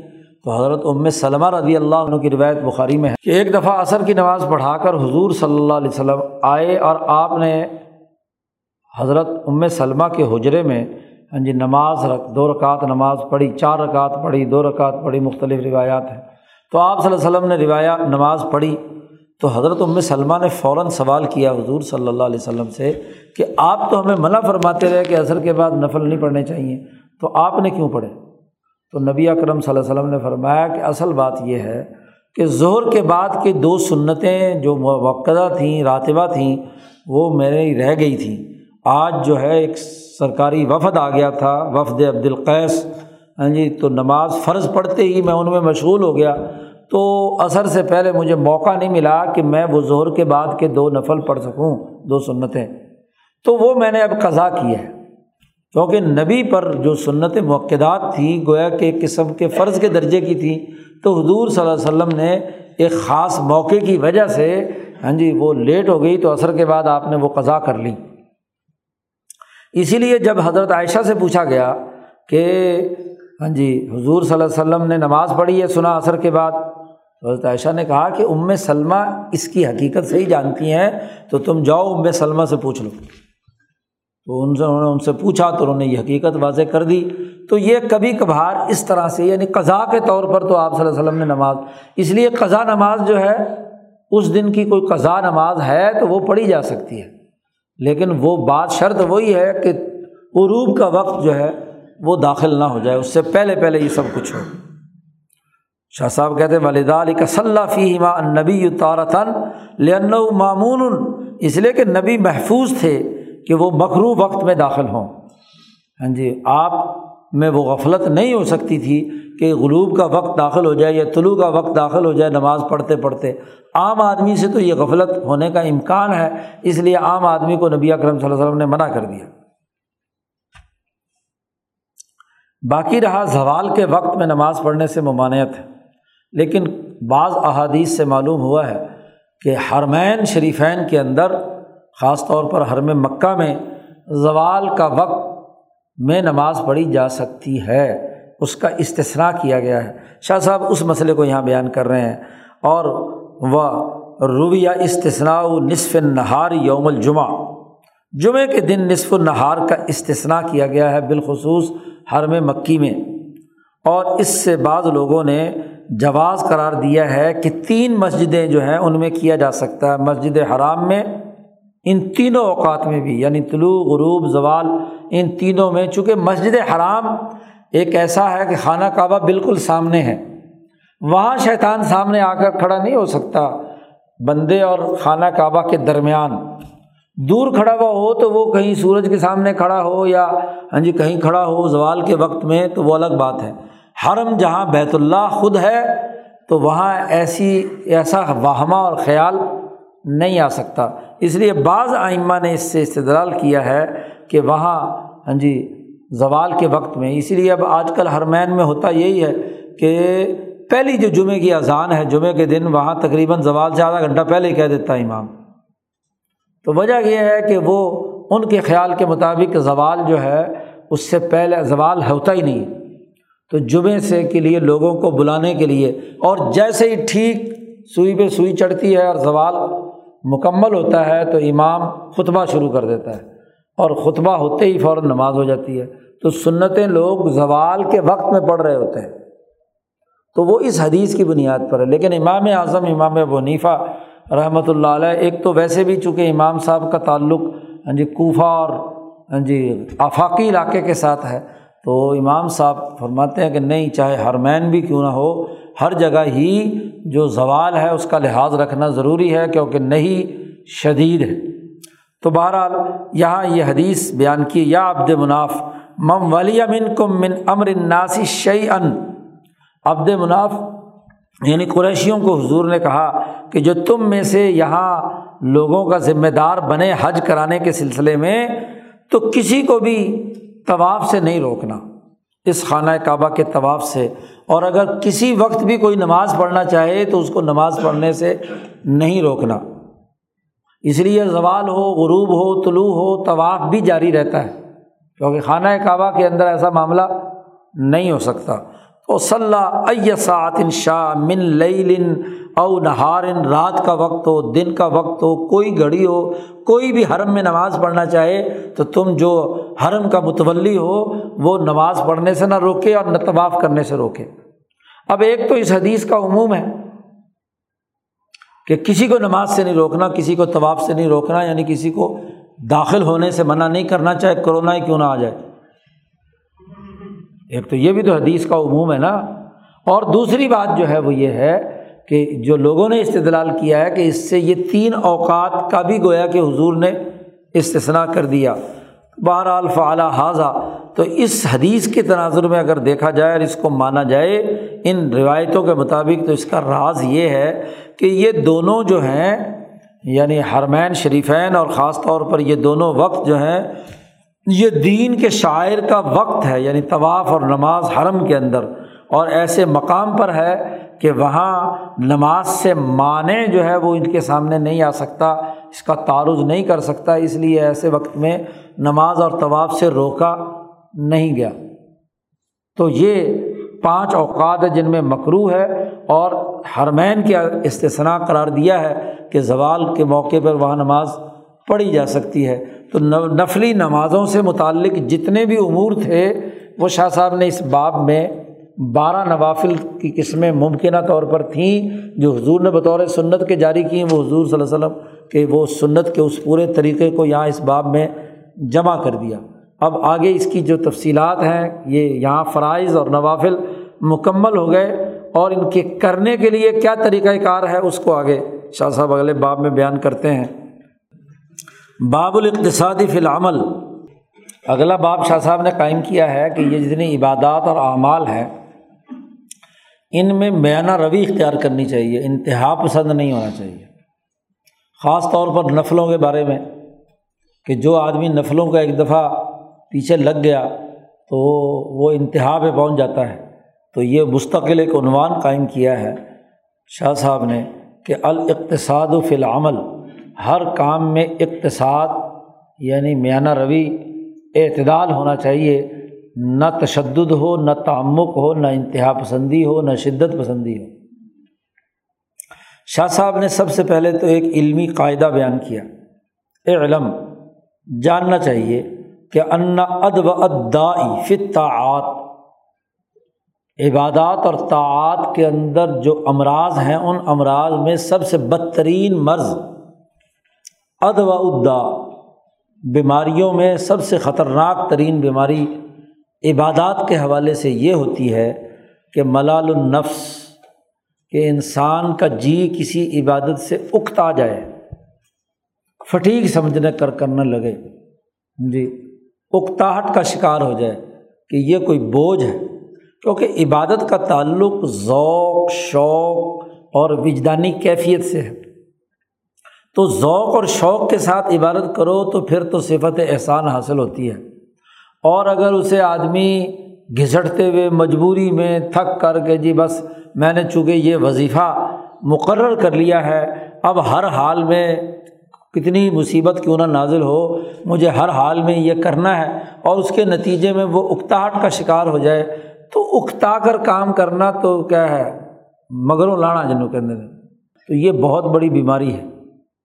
اس لیے نبی اکرم صلی اللہ علیہ وسلم نے فرمایا کہ جب تک تمہارے اندر نشات ہو، خوشی کا احساس ہو، اس وقت تک عبادت کرو اور جب اکتاہٹ ہونے لگے تو فوراً چھوڑ دو۔ کسی دوسرے کام میں مشغول ہو کر اپنی طبیعت کو کیا ہے، اعتدال پر لانا چاہیے۔ تو سب سے بڑی جو بیماری ہے، وہ ملال النفس ہے۔ نفس کا اکتاہٹ کا شکار ہو جانا، تھکاوٹ کا شکار ہو جانا۔ اس لیے کہ شاہ صاحب کہتے فنا ایزا ملت جب انسانی روح اکتاہٹ کا شکار ہو جاتی ہے، تو وہ صفت خوشو اس کے اندر نہیں رہتی۔ وہ تنبع جو ہونا چاہیے تھا اللہ کے سامنے، کیونکہ عبادت کا مقصد تو خوشو و خضو اور اخبات ہے۔ تو یہ اخبات والی کیفیت اس کے اندر اس عمل کے نتیجے میں نہیں ہوتی، وہ بس اوپر سے صرف ظاہری طور پر اس کو فٹیک سمجھ کر آدمی کر رہا ہوتا ہے۔ اور وکانت تل کل مشاق خال یتن عنمان العبادتی۔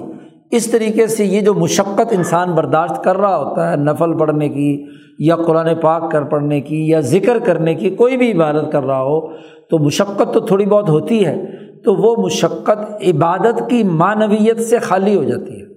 کیونکہ عبادت نام ہے خوشو و خضو کا۔ تو جب خوشو و خضو ہو تو عبادت ہے۔ اخبات کا نام ہے عبادت۔ اگر عبادت کی یہ اخبات کی کیفیت نہیں رہی، تو اس کا مطلب یہ کہ اکتاہٹ ہے اور وہ عبادت کی بات نہیں رہی، وہ ایک مشقت ہے، ایک فٹیک ہے جو انسان برداشت کر رہا ہے۔ یہی مطلب ہے نبی اکرم صلی اللہ علیہ وسلم کا اس قول کا کہ آپ صلی اللہ علیہ وسلم نے ایک بڑا اہم ترین قاعدہ بیان کر دیا۔ نبی اکرم صلی اللہ علیہ وسلم نے فرمایا کہ ان نہ لکل شعین شر رتن و ان لکل شر رتن فطرتن کہتے ہیں کہ ہر چیز کی ایک شدید ہرس ہوتی ہے۔ جب آدمی کسی چیز کے پیچھے لگتا ہے نا، تو آدمی میں اس چیز کی ہرس بڑی بڑھ جاتی ہے۔ شدت الحرس اس کو شرح کہا ہے کہ آدمی خواہش اور اس کے شوق اور اس کے جذبے میں انسان اس کو زیادہ سے زیادہ اور خاص طور پر جب نئی چیز کوئی شروع ہوتی ہے، کوئی بھی چیز ہو، کوئی کپڑا پہنے، کوئی کھائے، کوئی پیے، کوئی گاڑی لے، کوئی مکان بنائے یا کوئی اور، تو اس کے ساتھ ہرس پیدا ہو جاتی ہے، لالچ دل اس کے ساتھ وابستہ ہوتا ہے۔ یا اسی طریقے سے جب شروع میں نماز پڑھنے لگے یا ذکر کا اذکار کرنے لگے، تو شدت الحرس پیدا ہوتی ہے۔ اور ہر شدت حرس جو ہے، ایک وقت آ کر انسان کے نفس کو تھکا دیتی ہے، فطور پیدا کر دیتی ہے کہ آدمی کے اندر ایک خاص قسم کا اکتاہٹ پیدا ہو جاتی ہے، کیونکہ جب آدمی بہت زیادہ اپنی طاقت سے زیادہ شدید حرس کے ساتھ کھائے گا یا پیے گا یا سوئے گا یا کرے گا، تو پھر ایک وقت آئے گا کہ آدمی اکتا جائے گا۔ مثلاً ایک آدمی کو ایک چیز بڑی اچھی لگی، خوب ہرس کے ساتھ اس نے ہپ ہپ کھایا، کتنا کھا لے گا؟ دو دن، چار دن، پانچ دن، دس دن، اس کے بعد ایسا اکتاہٹ کا شکار ہوگا کہ اس کھانے کو شکل بھی نہیں دیکھے گا۔ فترہ ضرور آئے گا، فطور ضرور آئے گا۔ اس کی تیزی رک جائے گی، حتیٰ کہ پھر وہ روٹین کا کھانے کا بھی اس سے نفرت کرے گا۔ ایسے کسی بھی چیز، ایک کپڑا مسلسل پہنا، کچھ دنوں کے بعد ایسا دل سے اترتا ہے کہ پھر دوبارہ پہننے کو جی کا تھا ایسے ہی نماز کا چکر ہے، ایسے ہی ذکر کا ہے۔ تو ہر چیز کی ایک شدت حرس ہوتی ہے اور جو بھی شدت حرس ہوگی تو ضرور فطور پیدا ہوگا اور اس کے اندر اکتاہٹ پیدا ہوگی۔ یہ ایک قانون خود نبی اکرم صلی اللہ علیہ وسلم نے یہ واضح فرما دیا۔ ترمزی کی یہ روایت ہے۔ نبی اکرم صلی اللہ علیہ وسلم نے وضاحت کے ساتھ یہ قانون بیان کر دیا۔ شاہ صاحب کہتے ہیں، ولی حاضر سر۔ اسی راز کی وجہ سے کہ یہ قانون حضور کو معلوم ہوا، فرمایا کانا اجر الحسنتی عند ان دراز رسمی بھی عام لیا جب کسی کام، جو کوئی کام جو ہے، وہ لوگوں میں مٹ چکا ہو یعنی لوگ اس کی طرف متوجہ نہ ہوں، وہ سنت مٹ چکی ہو، ایسے موقع پر اس عمل کو ہاں جی دہرا کر زندہ کرنا تو اس کا اجر نبی اکرم صلی اللہ علیہ وسلم نے فرمایا کئی گناہ ہے جیسے حضور نے فرمایا کہ جس آدمی نے کوئی ایسی سنت زندہ کی جو مردہ ہو چکی ہے۔ جی تو اسے سو شہیدوں کا ثواب ملتا ہے۔ وجہ کیا ہے؟ کہ لوگ شدت حرص کی وجہ سے کچھ دنوں کے بعد اس سنت کو چھوڑ چکے ہوتے ہیں، جتنے انتہا پسند۔ تو اس وقت جو آدمی اپنے تسلسل کے ساتھ اعتدال کے ساتھ وہ سنت کرتا رہا ہے اور اس نے اس موقع پر اسے زندہ کیا ہے تو اس کا اجر بھی کیا ہے؟ زیادہ ہے۔ خاص طور پر جب وہ رسم بیٹھ چکی ہو اور وہ ظہور تحاونی فیحا لوگ سستی کر چکے ہوں تو اس میں مضافن مضافن اضافن کثیرہ کئی گنا اس کا اجر و ثواب ملتا ہے۔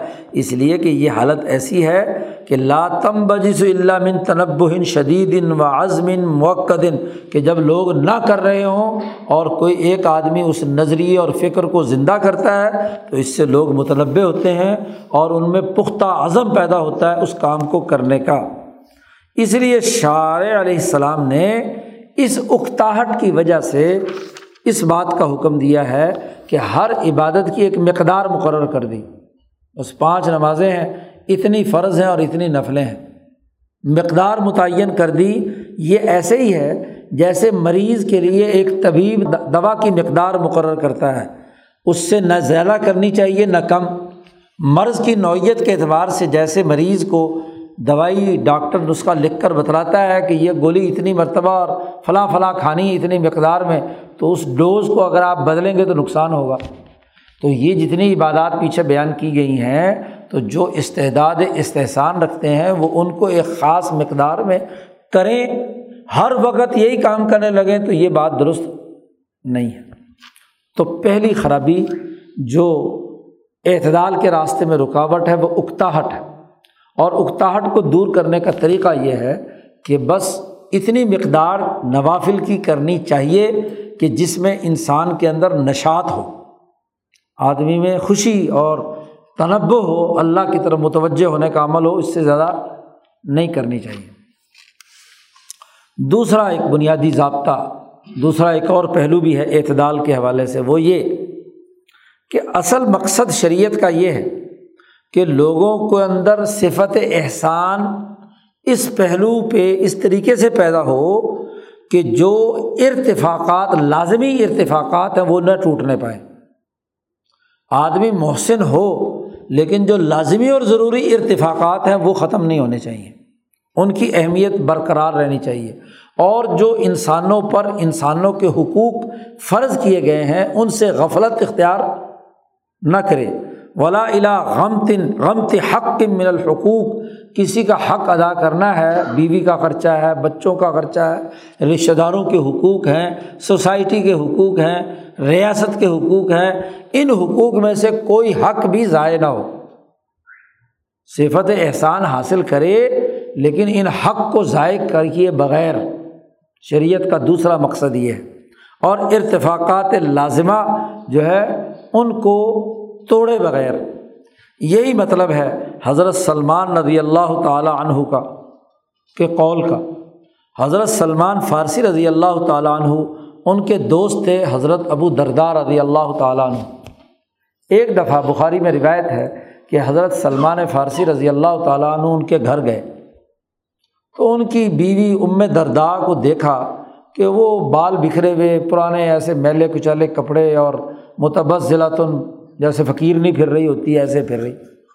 تو کہنے لگے، سلمان، کہ تجھے کیا ہوا ام دردا کہ تیرا خامن موجود ہے اور تو بغیر بنے سمرے کے ایسے بیکار سی حالت میں پھر رہی ہے۔ کیوں؟ تو ام دردا نے کہا کہ تیرا جو یار ہے، ساری رات تو اس کو نفروں سے فرصت نہیں ہے اور سارا دن یہ روزے رکھتا ہے۔ تو میں کس کے لیے بنوں سمروں؟ جب حضرت سلمان فارسی نے یہ بات سنی تو سب سے پہلے تو مہمان کے طور پر گئے تھے تو کھانا ان کے سامنے رکھا گیا۔ تو سلمان نے کہا کہ تم جب تک کھانا نہیں کھاؤ گے میں کھانا نہیں کھاؤں گا۔ انہوں نے کہا میرا تو روزہ ہے۔ سلمان نے کہا روزہ توڑو۔ روزہ توڑو اور میرے ساتھ روٹی کھاؤ۔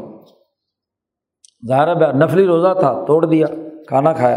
اور پھر یہ بات فرمائی، یہ جو جملے ہیں، یہ فرمائے، ان لعینی کا علی کا حق ابو دردار رضی اللہ تعالیٰ عنہ سے کہا کہ دیکھو، تیری آنکھوں کا بھی تجھ پر حق ہے۔ یہ آنکھیں ایک وقت میں جا کر کام کاج کرتے کرتے تھک جاتی ہیں۔ یعنی سونا بھی کیا ہے؟ تیری آنکھوں کا حق ہے۔ ان لعینی کا علی کا حق و ان لزوجی کا علی کا حق۔ تیری بیوی کا بھی تجھ پر حق ہے۔ یہ حق بھی تجھے ادا کرنا ہے۔ اور وہ ان لزوری کا علی کا حق۔ تیری زیارت کے لیے جو مہمان آیا بیٹھا ہے، اس کا بھی ایک حق ہے۔ کہ اس کے ساتھ بیٹھ کر کھائے پیے۔ مہمان کو آگے بٹھا کر کھا لے، ابھی تو تو کھا لے اور اپنے آپ اٹھ کر ادھر ادھر چلا جائے، تو یہ اس کی عزت کی ہے یا بے عزتی کی ہے؟ ان لزوری کا علی کا حق والی عشیرتی کا علی کا حق، تیرے قبیلے کا بھی تجھ پر حق ہے، تیری سوسائٹی کا بھی تجھ پر حق ہے۔ یہ حقوق بیان کیا اب ابو دردا بڑے پریشان ہیں کہ ایک تو سلمان آیا اور اس نے میری نما، روزہ توڑوا دیا۔ ہاں جی اور دوسرا مجھے یہ ہدایات دے رہا ہے۔ تو شام کو نبی کرم صلی اللہ علیہ وسلم کے پاس ابو دردا پہنچے اور حضور صلی اللہ علیہ وسلم سے یہ ماجرا سنایا کہ سلمان نے میرے ساتھ یہ کام کیا اور یہ یہ باتیں اس نے مجھے کہیں۔ تو نبی اکرم صلی اللہ علیہ وسلم فرمایا صدا کا سلمان۔ سلمان نے بالکل سچ کہا۔ سچی باتیں کہی ہیں تجھے تجھے اس پر عمل کرنا چاہیے۔ سلمان فارسی وہ بزرگ ہیں کہ جو پہلے ہاں جی فارسی تھے۔ یعنی یہ مجوسی تھے، پھر یہودی بنے، پھر عیسائی بنے، اور پھر وہاں سے بکتے بکاتے غلام کے طور پر نبی اکرم صلی اللہ علیہ وسلم کے پاس مدینہ آ گئے اور پھر مسلمان ہوئے۔ تو جتنی عبادات کے طور طریقے تمام مذاہب کے تھے، مجوسیوں کے بھی، یہودیوں کے بھی، عیسائیوں کے بھی، سارے طریقۂ کار انہیں معلوم تھے۔ اور پھر نبی اکرم صلی اللہ علیہ وسلم کے آپاس آ کر جو اعتدال پیدا ہوا، تو اس کے نتیجے میں ان کا عقل و شعور بڑا ہوا تھا عبادات کے حوالے سے۔ اس لیے انہوں نے وہ بڑی جامع نپی تلی بات فرمائی اور حضور صلی اللہ علیہ وسلم نے سلمان کی بات کی، تصدیق کی۔ فصد النبی صلی اللہ علیہ وسلم، نبی اکرم صلی اللہ علیہ وسلم نے ان کی ان باتوں کی تصدیق فرمائی۔ تو اس کا مطلب بھی یہی ہے کہ عبادات، اب ساری رات نفلیں پڑھ رہے ہیں تو سونا بھی تو ہے۔ بیوی کا بھی تو حق ہے اور اسی طرح دن میں اگر روزہ مسلسل جاری رکھیں گے تو ارتفاقات باقی کام کاج کیسے ہوں گے؟ ساری رات سویا نہیں ہے تو دن میں پڑھ کر سوئے گا، روزہ رکھ کر۔ تو باقی محنت مزدوری کیسے کرے گا؟ ارتفاقات کے باقی کام کیسے ہوں گے؟ تو دوسرا بڑا بنیادی قانون اعتدال عبادت اس وجہ سے بھی ہے کہ اس کے نتیجے میں کثرت عبادت کے نتیجے میں ارتفاقات بھی نہ ٹوٹیں اور انسانوں کے حقوق بھی نہ ٹوٹیں۔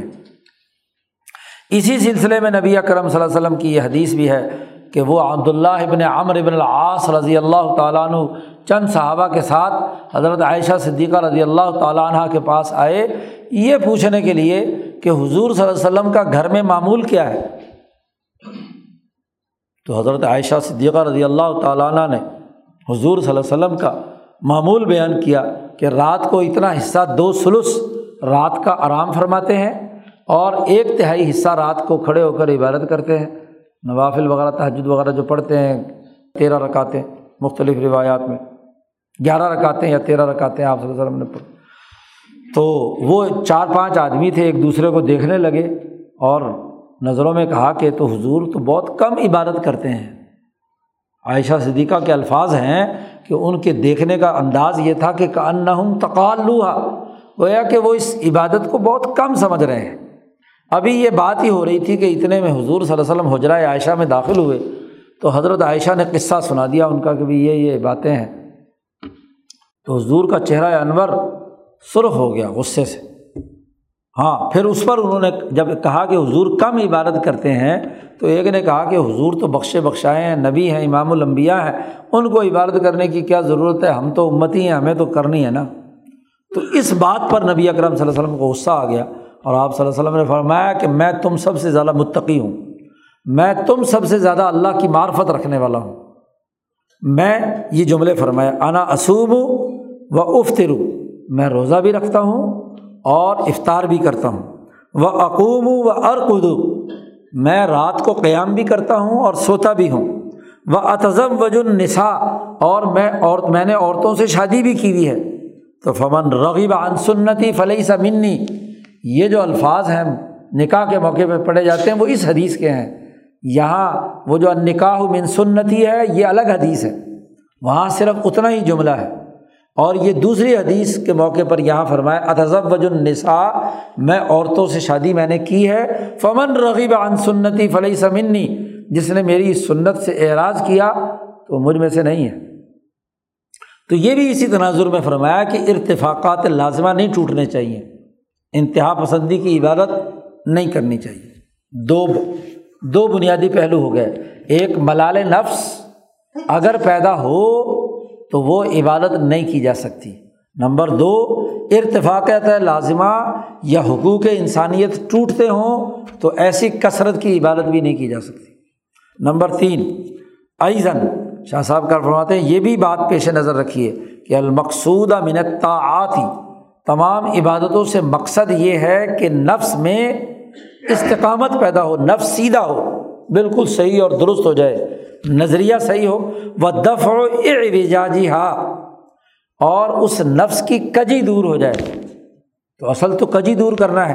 لل احسا یہ مطلب نہیں ہے کہ بہت تمام اعمال پوری کی پوری زندگی میں گنتی کرنی ہے اور ہر چیز کرنی ضروری ہے۔ صلاحیت پیدا کرنی مقصد ہے، نہ یہ کہ تمام کی تمام عبادات کو چوبیس گھنٹے کرنا لازمی اور ضروری ہے۔ اس لیے کہ فن کل متاثر فی حق الجمہور جمہور انسانیت کے حق میں ایسا کرنا مشکل ہے کہ چوبیس گھنٹے رات دن اللہ کی عبادت میں انسان مشغول رہے۔ یہ کوئی بالکل ہی فارغ البال ہو تو وہ تو کرے تو کرے۔ ورنہ اللہ ماشاء اللہ ورنہ تو جمہور کو یہ کرنا انتہائی مشکل ہے۔ اور یہی مطلب ہے نبی اکرم صلی اللہ علیہ وسلم کا جو حضور نے فرمایا کہ استقیم سیدھے ہو جاؤ، نظریہ درست ہو، نفس کو سیدھا کر لو۔ اور ولن تحسو، تمام اعداد و شمار اکٹھے کرنے مت شروع کرو کہ اتنی نمازیں پڑھ لی، اتنی نفلیں پڑھ لی، اتنا ذکر کر لیا، اتنی تصویرات پڑھ لی، اتنی تلاوت کر لی۔ تو گنتی کے چکر میں مت پڑھو، اصل علاج ہے۔ اور علاج میں یہ ہے کہ اپنے نفس کو سیدھا رکھو۔ اور اسی طرح حضور نے فرمایا و تو من العمالی بیما تتیقون اتنے اعمال کرو جو تمہارے اندر جس کی طاقت ہے۔ اپنی طاقت سے زیادہ پھیا لے نہیں لینا چاہیے۔ اپنی طاقت سے زیادہ اعمال اپنے اوپر مسلط نہیں کرنے چاہیے۔ بس جتنی طاقت ہے اتنا کرو۔ تین باتیں ہو گئیں۔ اب جب مقصد استقامت ہے، تو استقامت حاصل ہوتی ہے ایک مقدار معین سے۔ بھائی، ایک بچہ پڑھنے آتا ہے، تو اس علم کی ساری کتابیں لاد کر پڑھانا ضروری ہے کوئی۔ اس علم کی بنیادی باتیں پڑھا کر علم کا علم منتقل کرنا ہے، باقی تو کچھ کتابیں پڑھے گا، کچھ نہیں پڑھے گا، علم میں مہارت مطلوب ہے۔ اور اگر کہا جائے کہ سارے قوانین زبانی یاد ہوں، اسے ساری چیزیں ہر ہر ہر کتاب اس نے پڑھی ہوئی ہو تو دنیا میں اتنی لاکھوں کتابیں کہ کوئی آدمی اپنے علم و شعبے کی دنیا بھر کی تمام کتابیں نہیں پڑھ سکتا۔ تو اصل تو استقامت نفس ہے اور استقامت نفس کے لیے ایک مقدار معین مقرر کی جاتی ہے۔ ایسی مقدار کہ جس کے ذریعے سے انسانی نفس کو لذات ملکیہ کی لذت حاصل ہو۔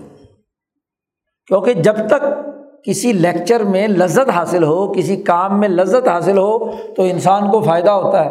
اور جب لذت حاصل ہونا بند ہو جائے، تو پھر کیا ہے؟ فائدے کے بجائے الٹا کہتا جلدی جلدی لیکچر ختم ہونا چاہیے۔ وجود اللہ ختم ہوئے تو ایسی جائیے سوئیے اور وہ تعلم من خسائس البہیمہ کہ بہیمیت والی عادات سے اسے اذیت پہنچے۔ یہ مطلوب ہے۔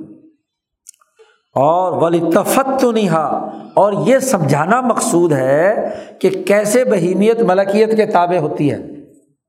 ساری چیزوں کا احاطہ کر کے پڑھنا، پڑھانا تو مقصود اور مطلوب نہیں ہے۔ فلو ان اکثر منہا اعتاد نفس اور اگر آپ ایک کام کو بڑی کثرت سے کرنے لگیں گے تو پھر عادت بن جائے گی۔ اور جس چیز کی عادت بن جائے تو پھر لذت نہیں رہتی۔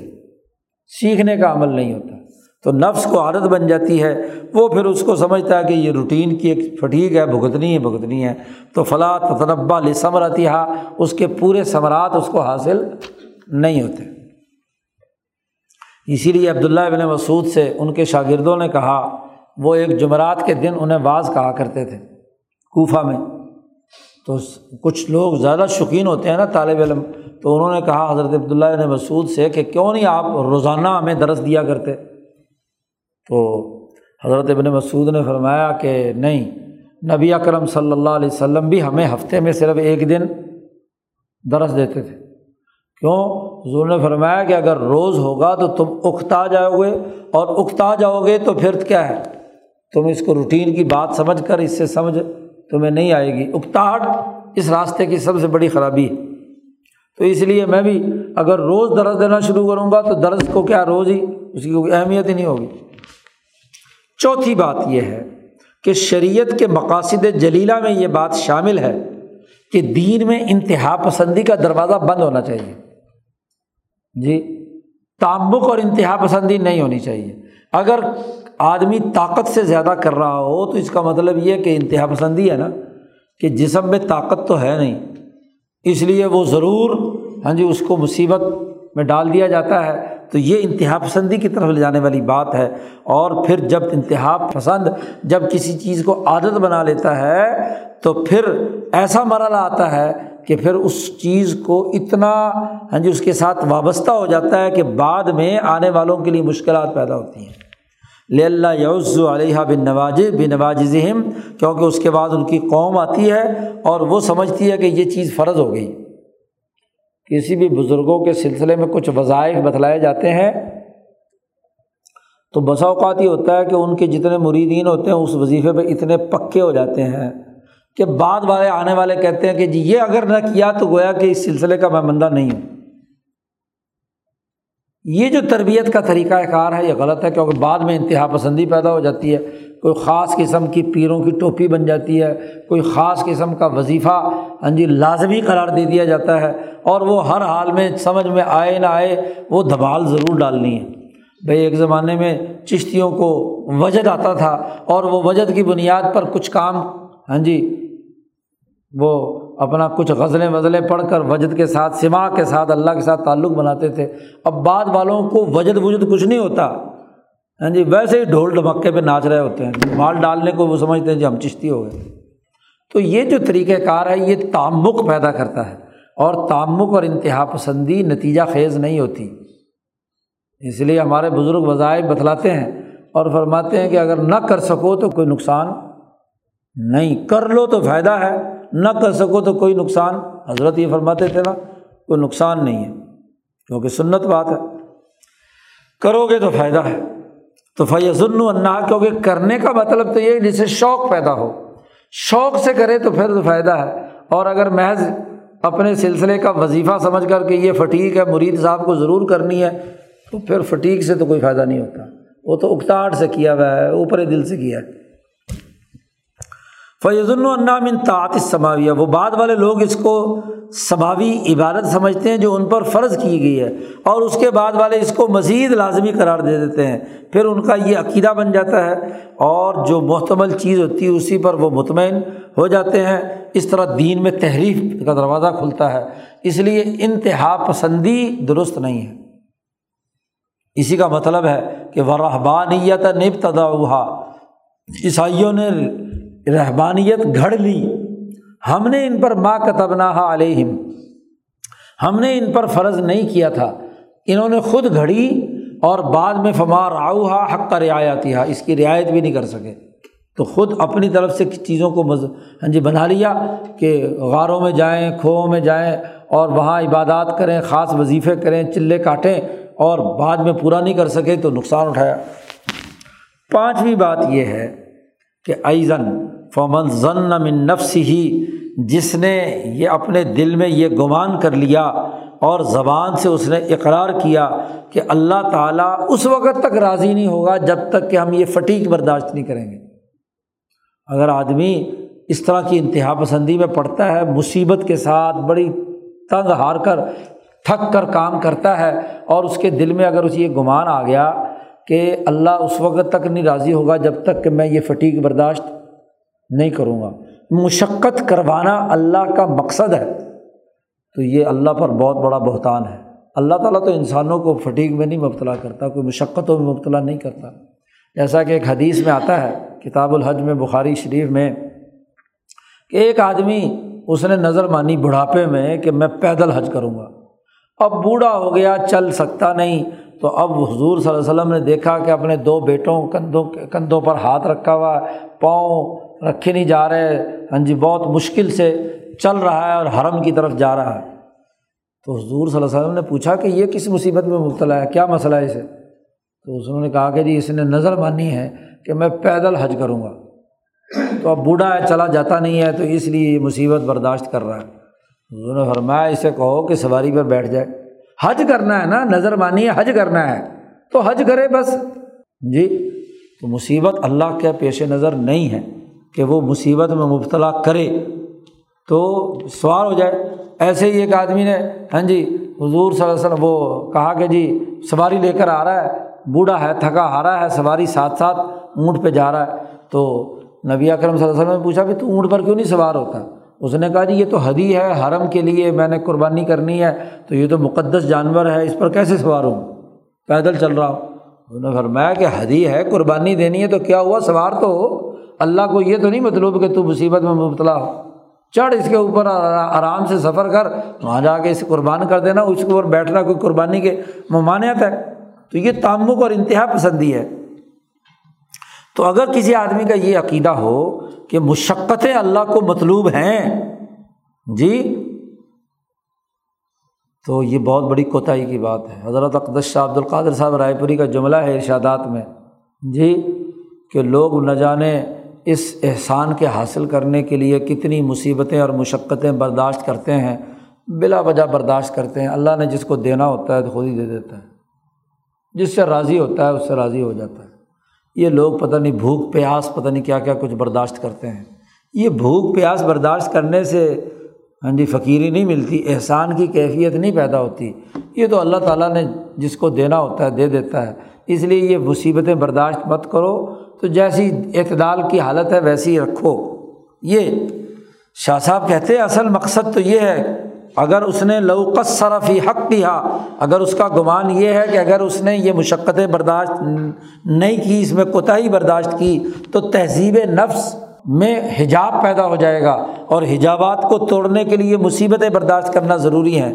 تو اگر کسی نے یہ عقیدہ رکھ لیا ہے، تو یہ اللہ کی جناب میں وہ افراد و تفریح کر رہا ہے، زیادتی کر رہا ہے۔ اللہ کو تمہاری مشقتیں مطلوب ہیں۔ تم سارے ہاں جی باس پر چڑھ جاؤ، مصیبتوں میں مبتلا ہو تو اللہ کو کیا؟ اور نہ کرو تو تب بھی اللہ کو کیا؟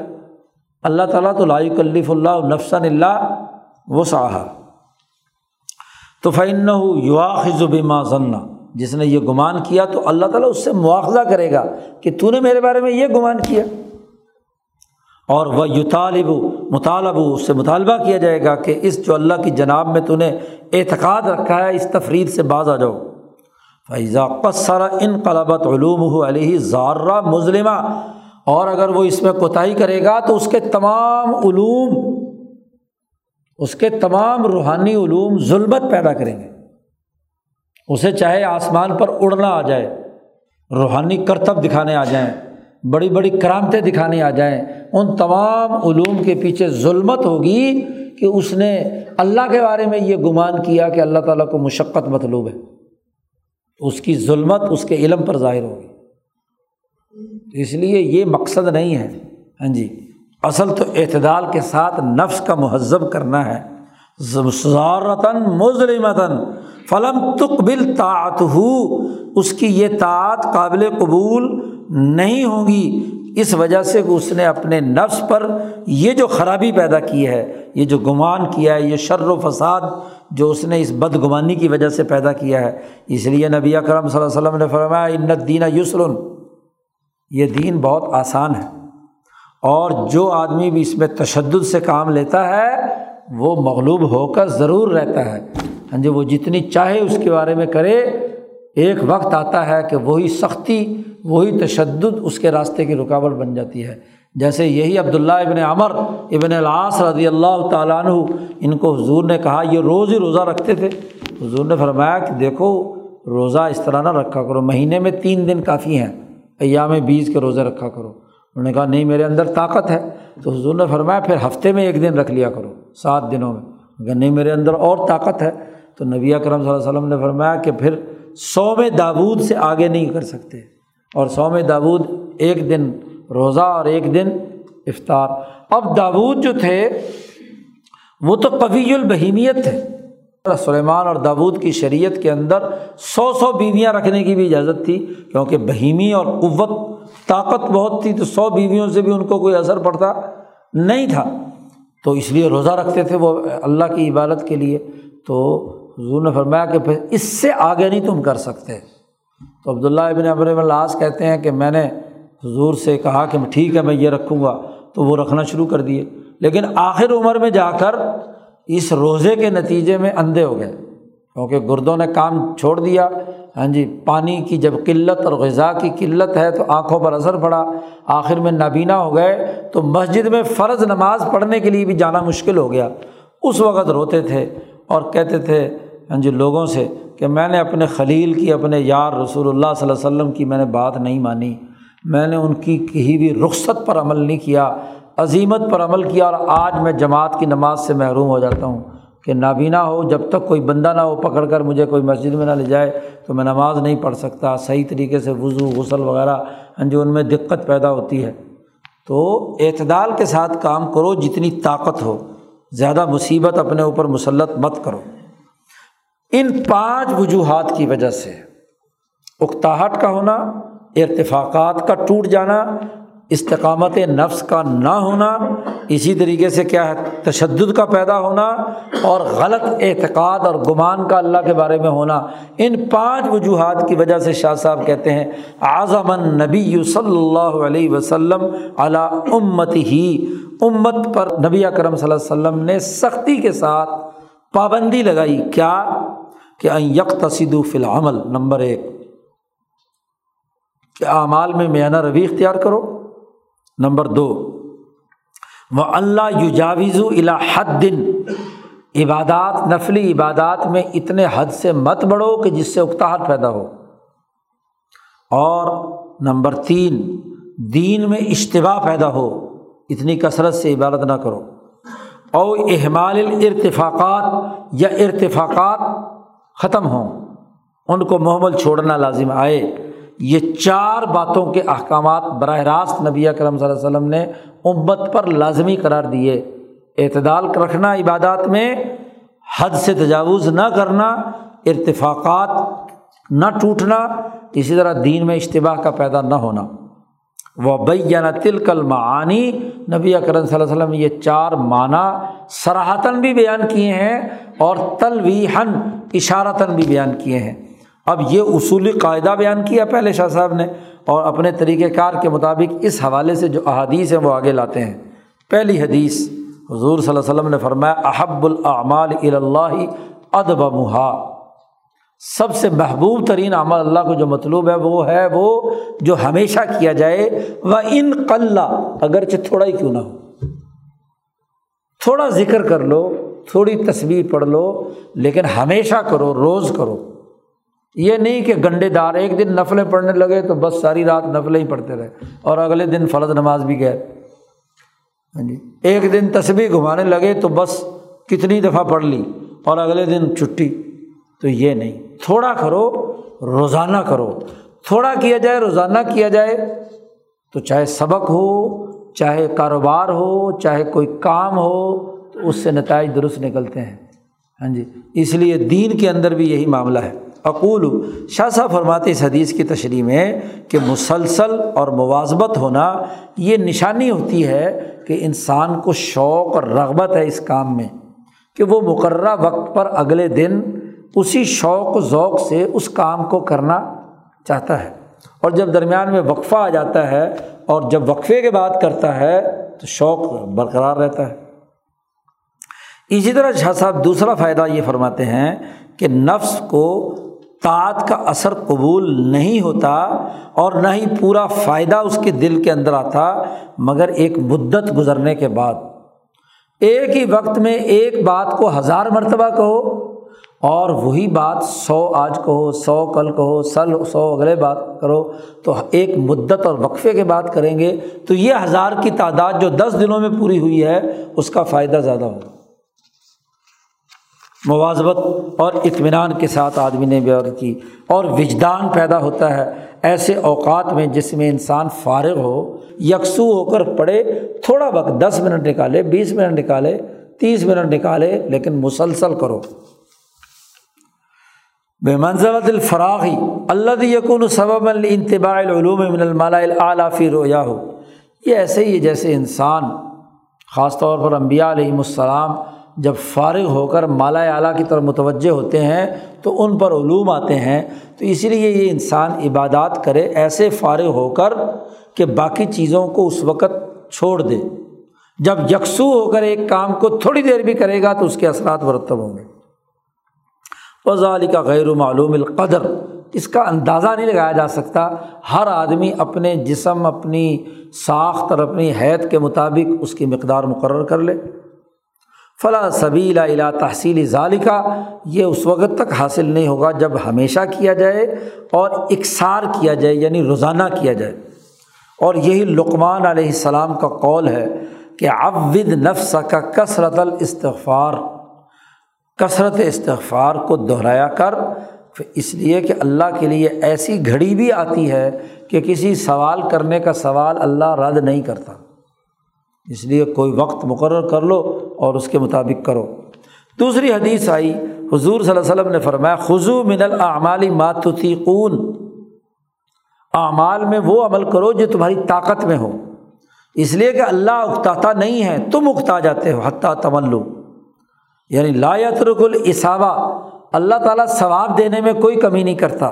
لیکن جب ملال پیدا ہو گیا، اکتاہٹ پیدا ہو گئی، تو اللہ تعالیٰ بھی دینا روک دیتا ہے۔ کیونکہ خوشو و خضو ہی نہیں رہا۔ جب خوشو خضو نہیں رہا، تو اللہ تعالیٰ کیوں دے تمہیں؟ تیسری حدیث، حضور صلی اللہ علیہ وسلم نے فرمایا کہ ان احد حکم تم میں سے کوئی آدمی اگر نماز پڑھے ایسی حالت میں کہ اسے اونگ آ رہی ہو وہ ہوا نائسن شدید کی نیند آ رہی ہے اور ادھر نماز پڑھ رہا ہو، تو حضور نے فرمایا کہ ایسا نہ کرے۔ لا یدری، کہ اسے یہ پتہ نہ چلے کہ وہ استغفار کر رہا ہے۔ لاللہ یس تغفرو یا اپنے آپ کو گالیاں دے رہا ہے۔ کیونکہ جب مصیبت میں کھڑا ہوتا ہے، نیند آ رہی ہوتی ہے، تو وہ اپنے آپ کو گالیاں ہوتا ہے۔ وہ تو بد وقت کہاں پھنس گیا؟ نیند نیند آ رہی ہے تو یہاں بیٹھا ہے۔ اقول شاہ صاحب کہتے ہیں کہ یرید یعنی ایسی حالت میں عبادت کرو کہ تعت اور اکتاہٹ کے درمیان فرق و امتیاز ہو۔ یہ نہ ہو کہ اکتاہٹ کے نتیجے میں آدمی اپنے آپ کو برا بھلا کہہ رہا ہو۔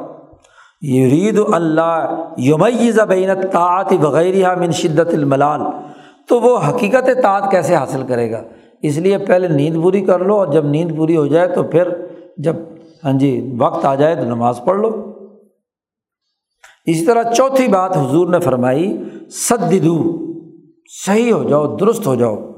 یعنی صحیح راستہ اختیار کرو۔ خضو طریقت صدات صدات کہتے ہیں اصل میں تلوار بالکل سیدھی ہو نا، ذرا سے بھی آگے پیچھے ہو تو اس کی کاٹ کمزور ہو جاتی ہے۔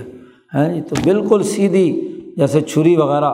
تو ایسے سیدھے رہو، ادھر ادھر نہ جھکو، نہ انتہا ادھر کی ہو، نہ ادھر کی ہو، وہ اور میانہ روی ہے، جس میں تمام رعایات رکھی جاتی ہوں، ہمیشہ ہمیشہ ہو۔ اور ایک اور جملہ بھی حضور نے فرمایا، قاربو۔ قاربو کا مطلب شاہ صاحب نے کہا، لا یہ تزن انکم بعدا۔ یہ اپنے آپ کو گمان نہ کرو کہ میں منحوس ہو گیا ہوں، دور ہو گیا ہوں۔ ہاں جی نہیں۔ اللہ پر قرب کا لحاظ رکھو کہ میں جب اللہ کے سامنے ہاتھ باندھ کر کھڑا ہو گیا ہوں تو میں اب اللہ کے قریب ہوں۔ جب ملال کی حالت، اکتاہٹ کی حالت ہوتی ہے تو پھر آدمی اپنے آپ کو زریل کمینہ اور فلاں فلاں سمجھتا ہے تو پھر بجائے قربت کے بود اس کے دماغ میں مسلط ہو جاتا ہے۔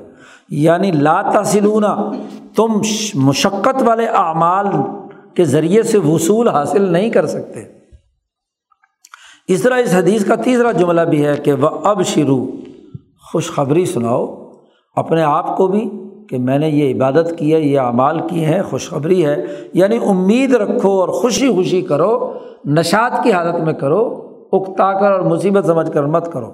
اور اگلی بات حضور نے فرمائی وسطین و بالغدبتی و روحتی و شعی و منت دل جاتی صبح اور شام کچھ عبادت کر لیا کرو، ذکر، اذکار یا نماز پڑھ لیا کرو، اور رات کے اندھیرے میں کچھ عبادت کر لیا کرو شعی و منت دل جاتی تو یہ کافی ہیں، یہ نزول رحمت کے اوقات ہیں۔ یہ مت سمجھو کہ یہ مصیبت ہے، چوبیس گھنٹے کی ہم نے کرنی ہے۔ تو اعتدال کی حالت پیدا کرو۔ اور یہ چونکہ اوقات رات کے خاص طور پر دل کی سختی صاف ستھری ہوتی ہے، احادیث نفس نہیں ہوتی، اس کی تفصیلات بھی پیچھے صاحب بیان کر چکے ہیں کہ یہ عبادت کے اوقات خاص طور پر اللہ کی طرف رجوع کرنے کے اوقات ہیں۔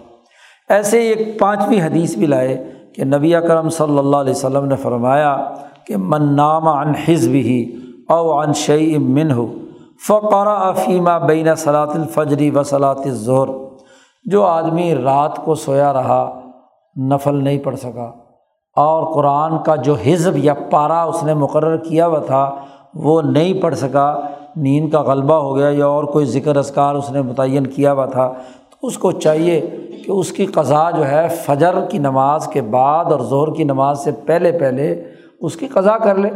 کیا ہوا؟ آج رات آنکھ نہیں کھلی اور تہجد نہیں پڑھ سکے۔ تو اشراق یا چاشت پڑھ لے۔ اور جو منزل وہاں پڑھنی تھی، حزب، جو پارا، یہ جو تیس پاروں کا لفظ ہے، عربی میں اس کے لیے لفظ آتا ہے حزب، احزاب۔ اس لیے جو وہاں قرآن پاک چھپے ہوئے حرم کے وہاں اس پہ حزب لکھا ہوا ہوتا ہے۔ تو یہ کوئی حزب رہ گیا یعنی پارا رہ گیا۔ جو اپنے پارے سے سویا رہا، یا او انشئی من ہو تو وہ فجر کی نماز اور زور کی نماز کے درمیان پڑھ لے اور ان کے درمیان پڑھے گا تو اس کے لیے یوں لکھا جائے گا اس کے نامہ اعمال میں کہ ساری رات عبادت کرتا رہا۔ کان نما کان نما کراہ من اللیل، کہ رات کو گویا کہ اس نے پڑھی۔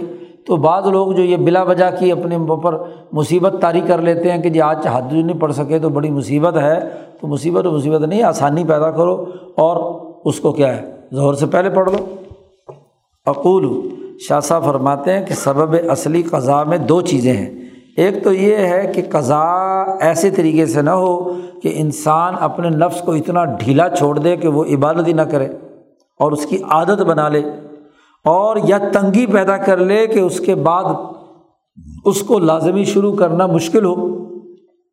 اور دوسری یہ ہے کہ ذمہ داری سے عہدہ برا ہو گیا۔ تو اور دل میں یہ نہ سمجھے کہ اس نے اللہ کی جناب میں کوئی کوتاہی کی ہے کہ اس پر مواخذہ کرے گا منحص یا عالم اولا یا عالم اس لیے احتیاط کر کے اعتدال اور میانہ روی اختیار کرنی چاہیے۔ پانچ ہی حدیثیں لائے ہیں اور پانچ ہی ضابطے بیان کر دیے ہیں۔ ان کے ضابطوں کی روشنی میں اقتصاد یعنی میانہ روی اختیار کرنا اعمال میں وہ ضروری ہے۔ اور اس کو فٹیک سمجھ کر نہ کیا جائے۔ تو اعمال کی جو مقدار ہے وہ بھی بیان کر دی اور ان اعمال کے اندر جو میانہ روی اختیار کرنا تھا اس کے لیے بھی باپ بیان کر دیا۔ اب یہاں تک تو نارمل قانون سازی بیان کر دی، لیکن ہر قانون کے لیے شاہ صاحب نے پیچھے اصول بیان کیا تھا کہ کچھ نہ کچھ استثناءات ہوتے ہیں، مجبوریاں ہوتی ہیں۔ کوئی بھی ڈیوٹی آپ کسی کی لگائیں تو کچھ نہ کچھ کیا ہے۔ آپ کو کچھ معذور لوگ ہوتے ہیں تو ان معذوروں کو کیا کرنا ہے؟ تو معذور کی نماز کیسے پڑھی جائے گی؟ اس کے لیے شاہ صاحب نے اگلا باب قائم کیا ہے۔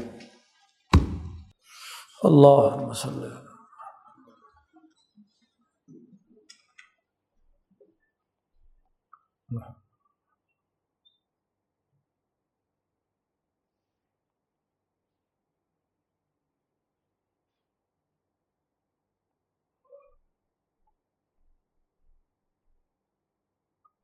اجمعین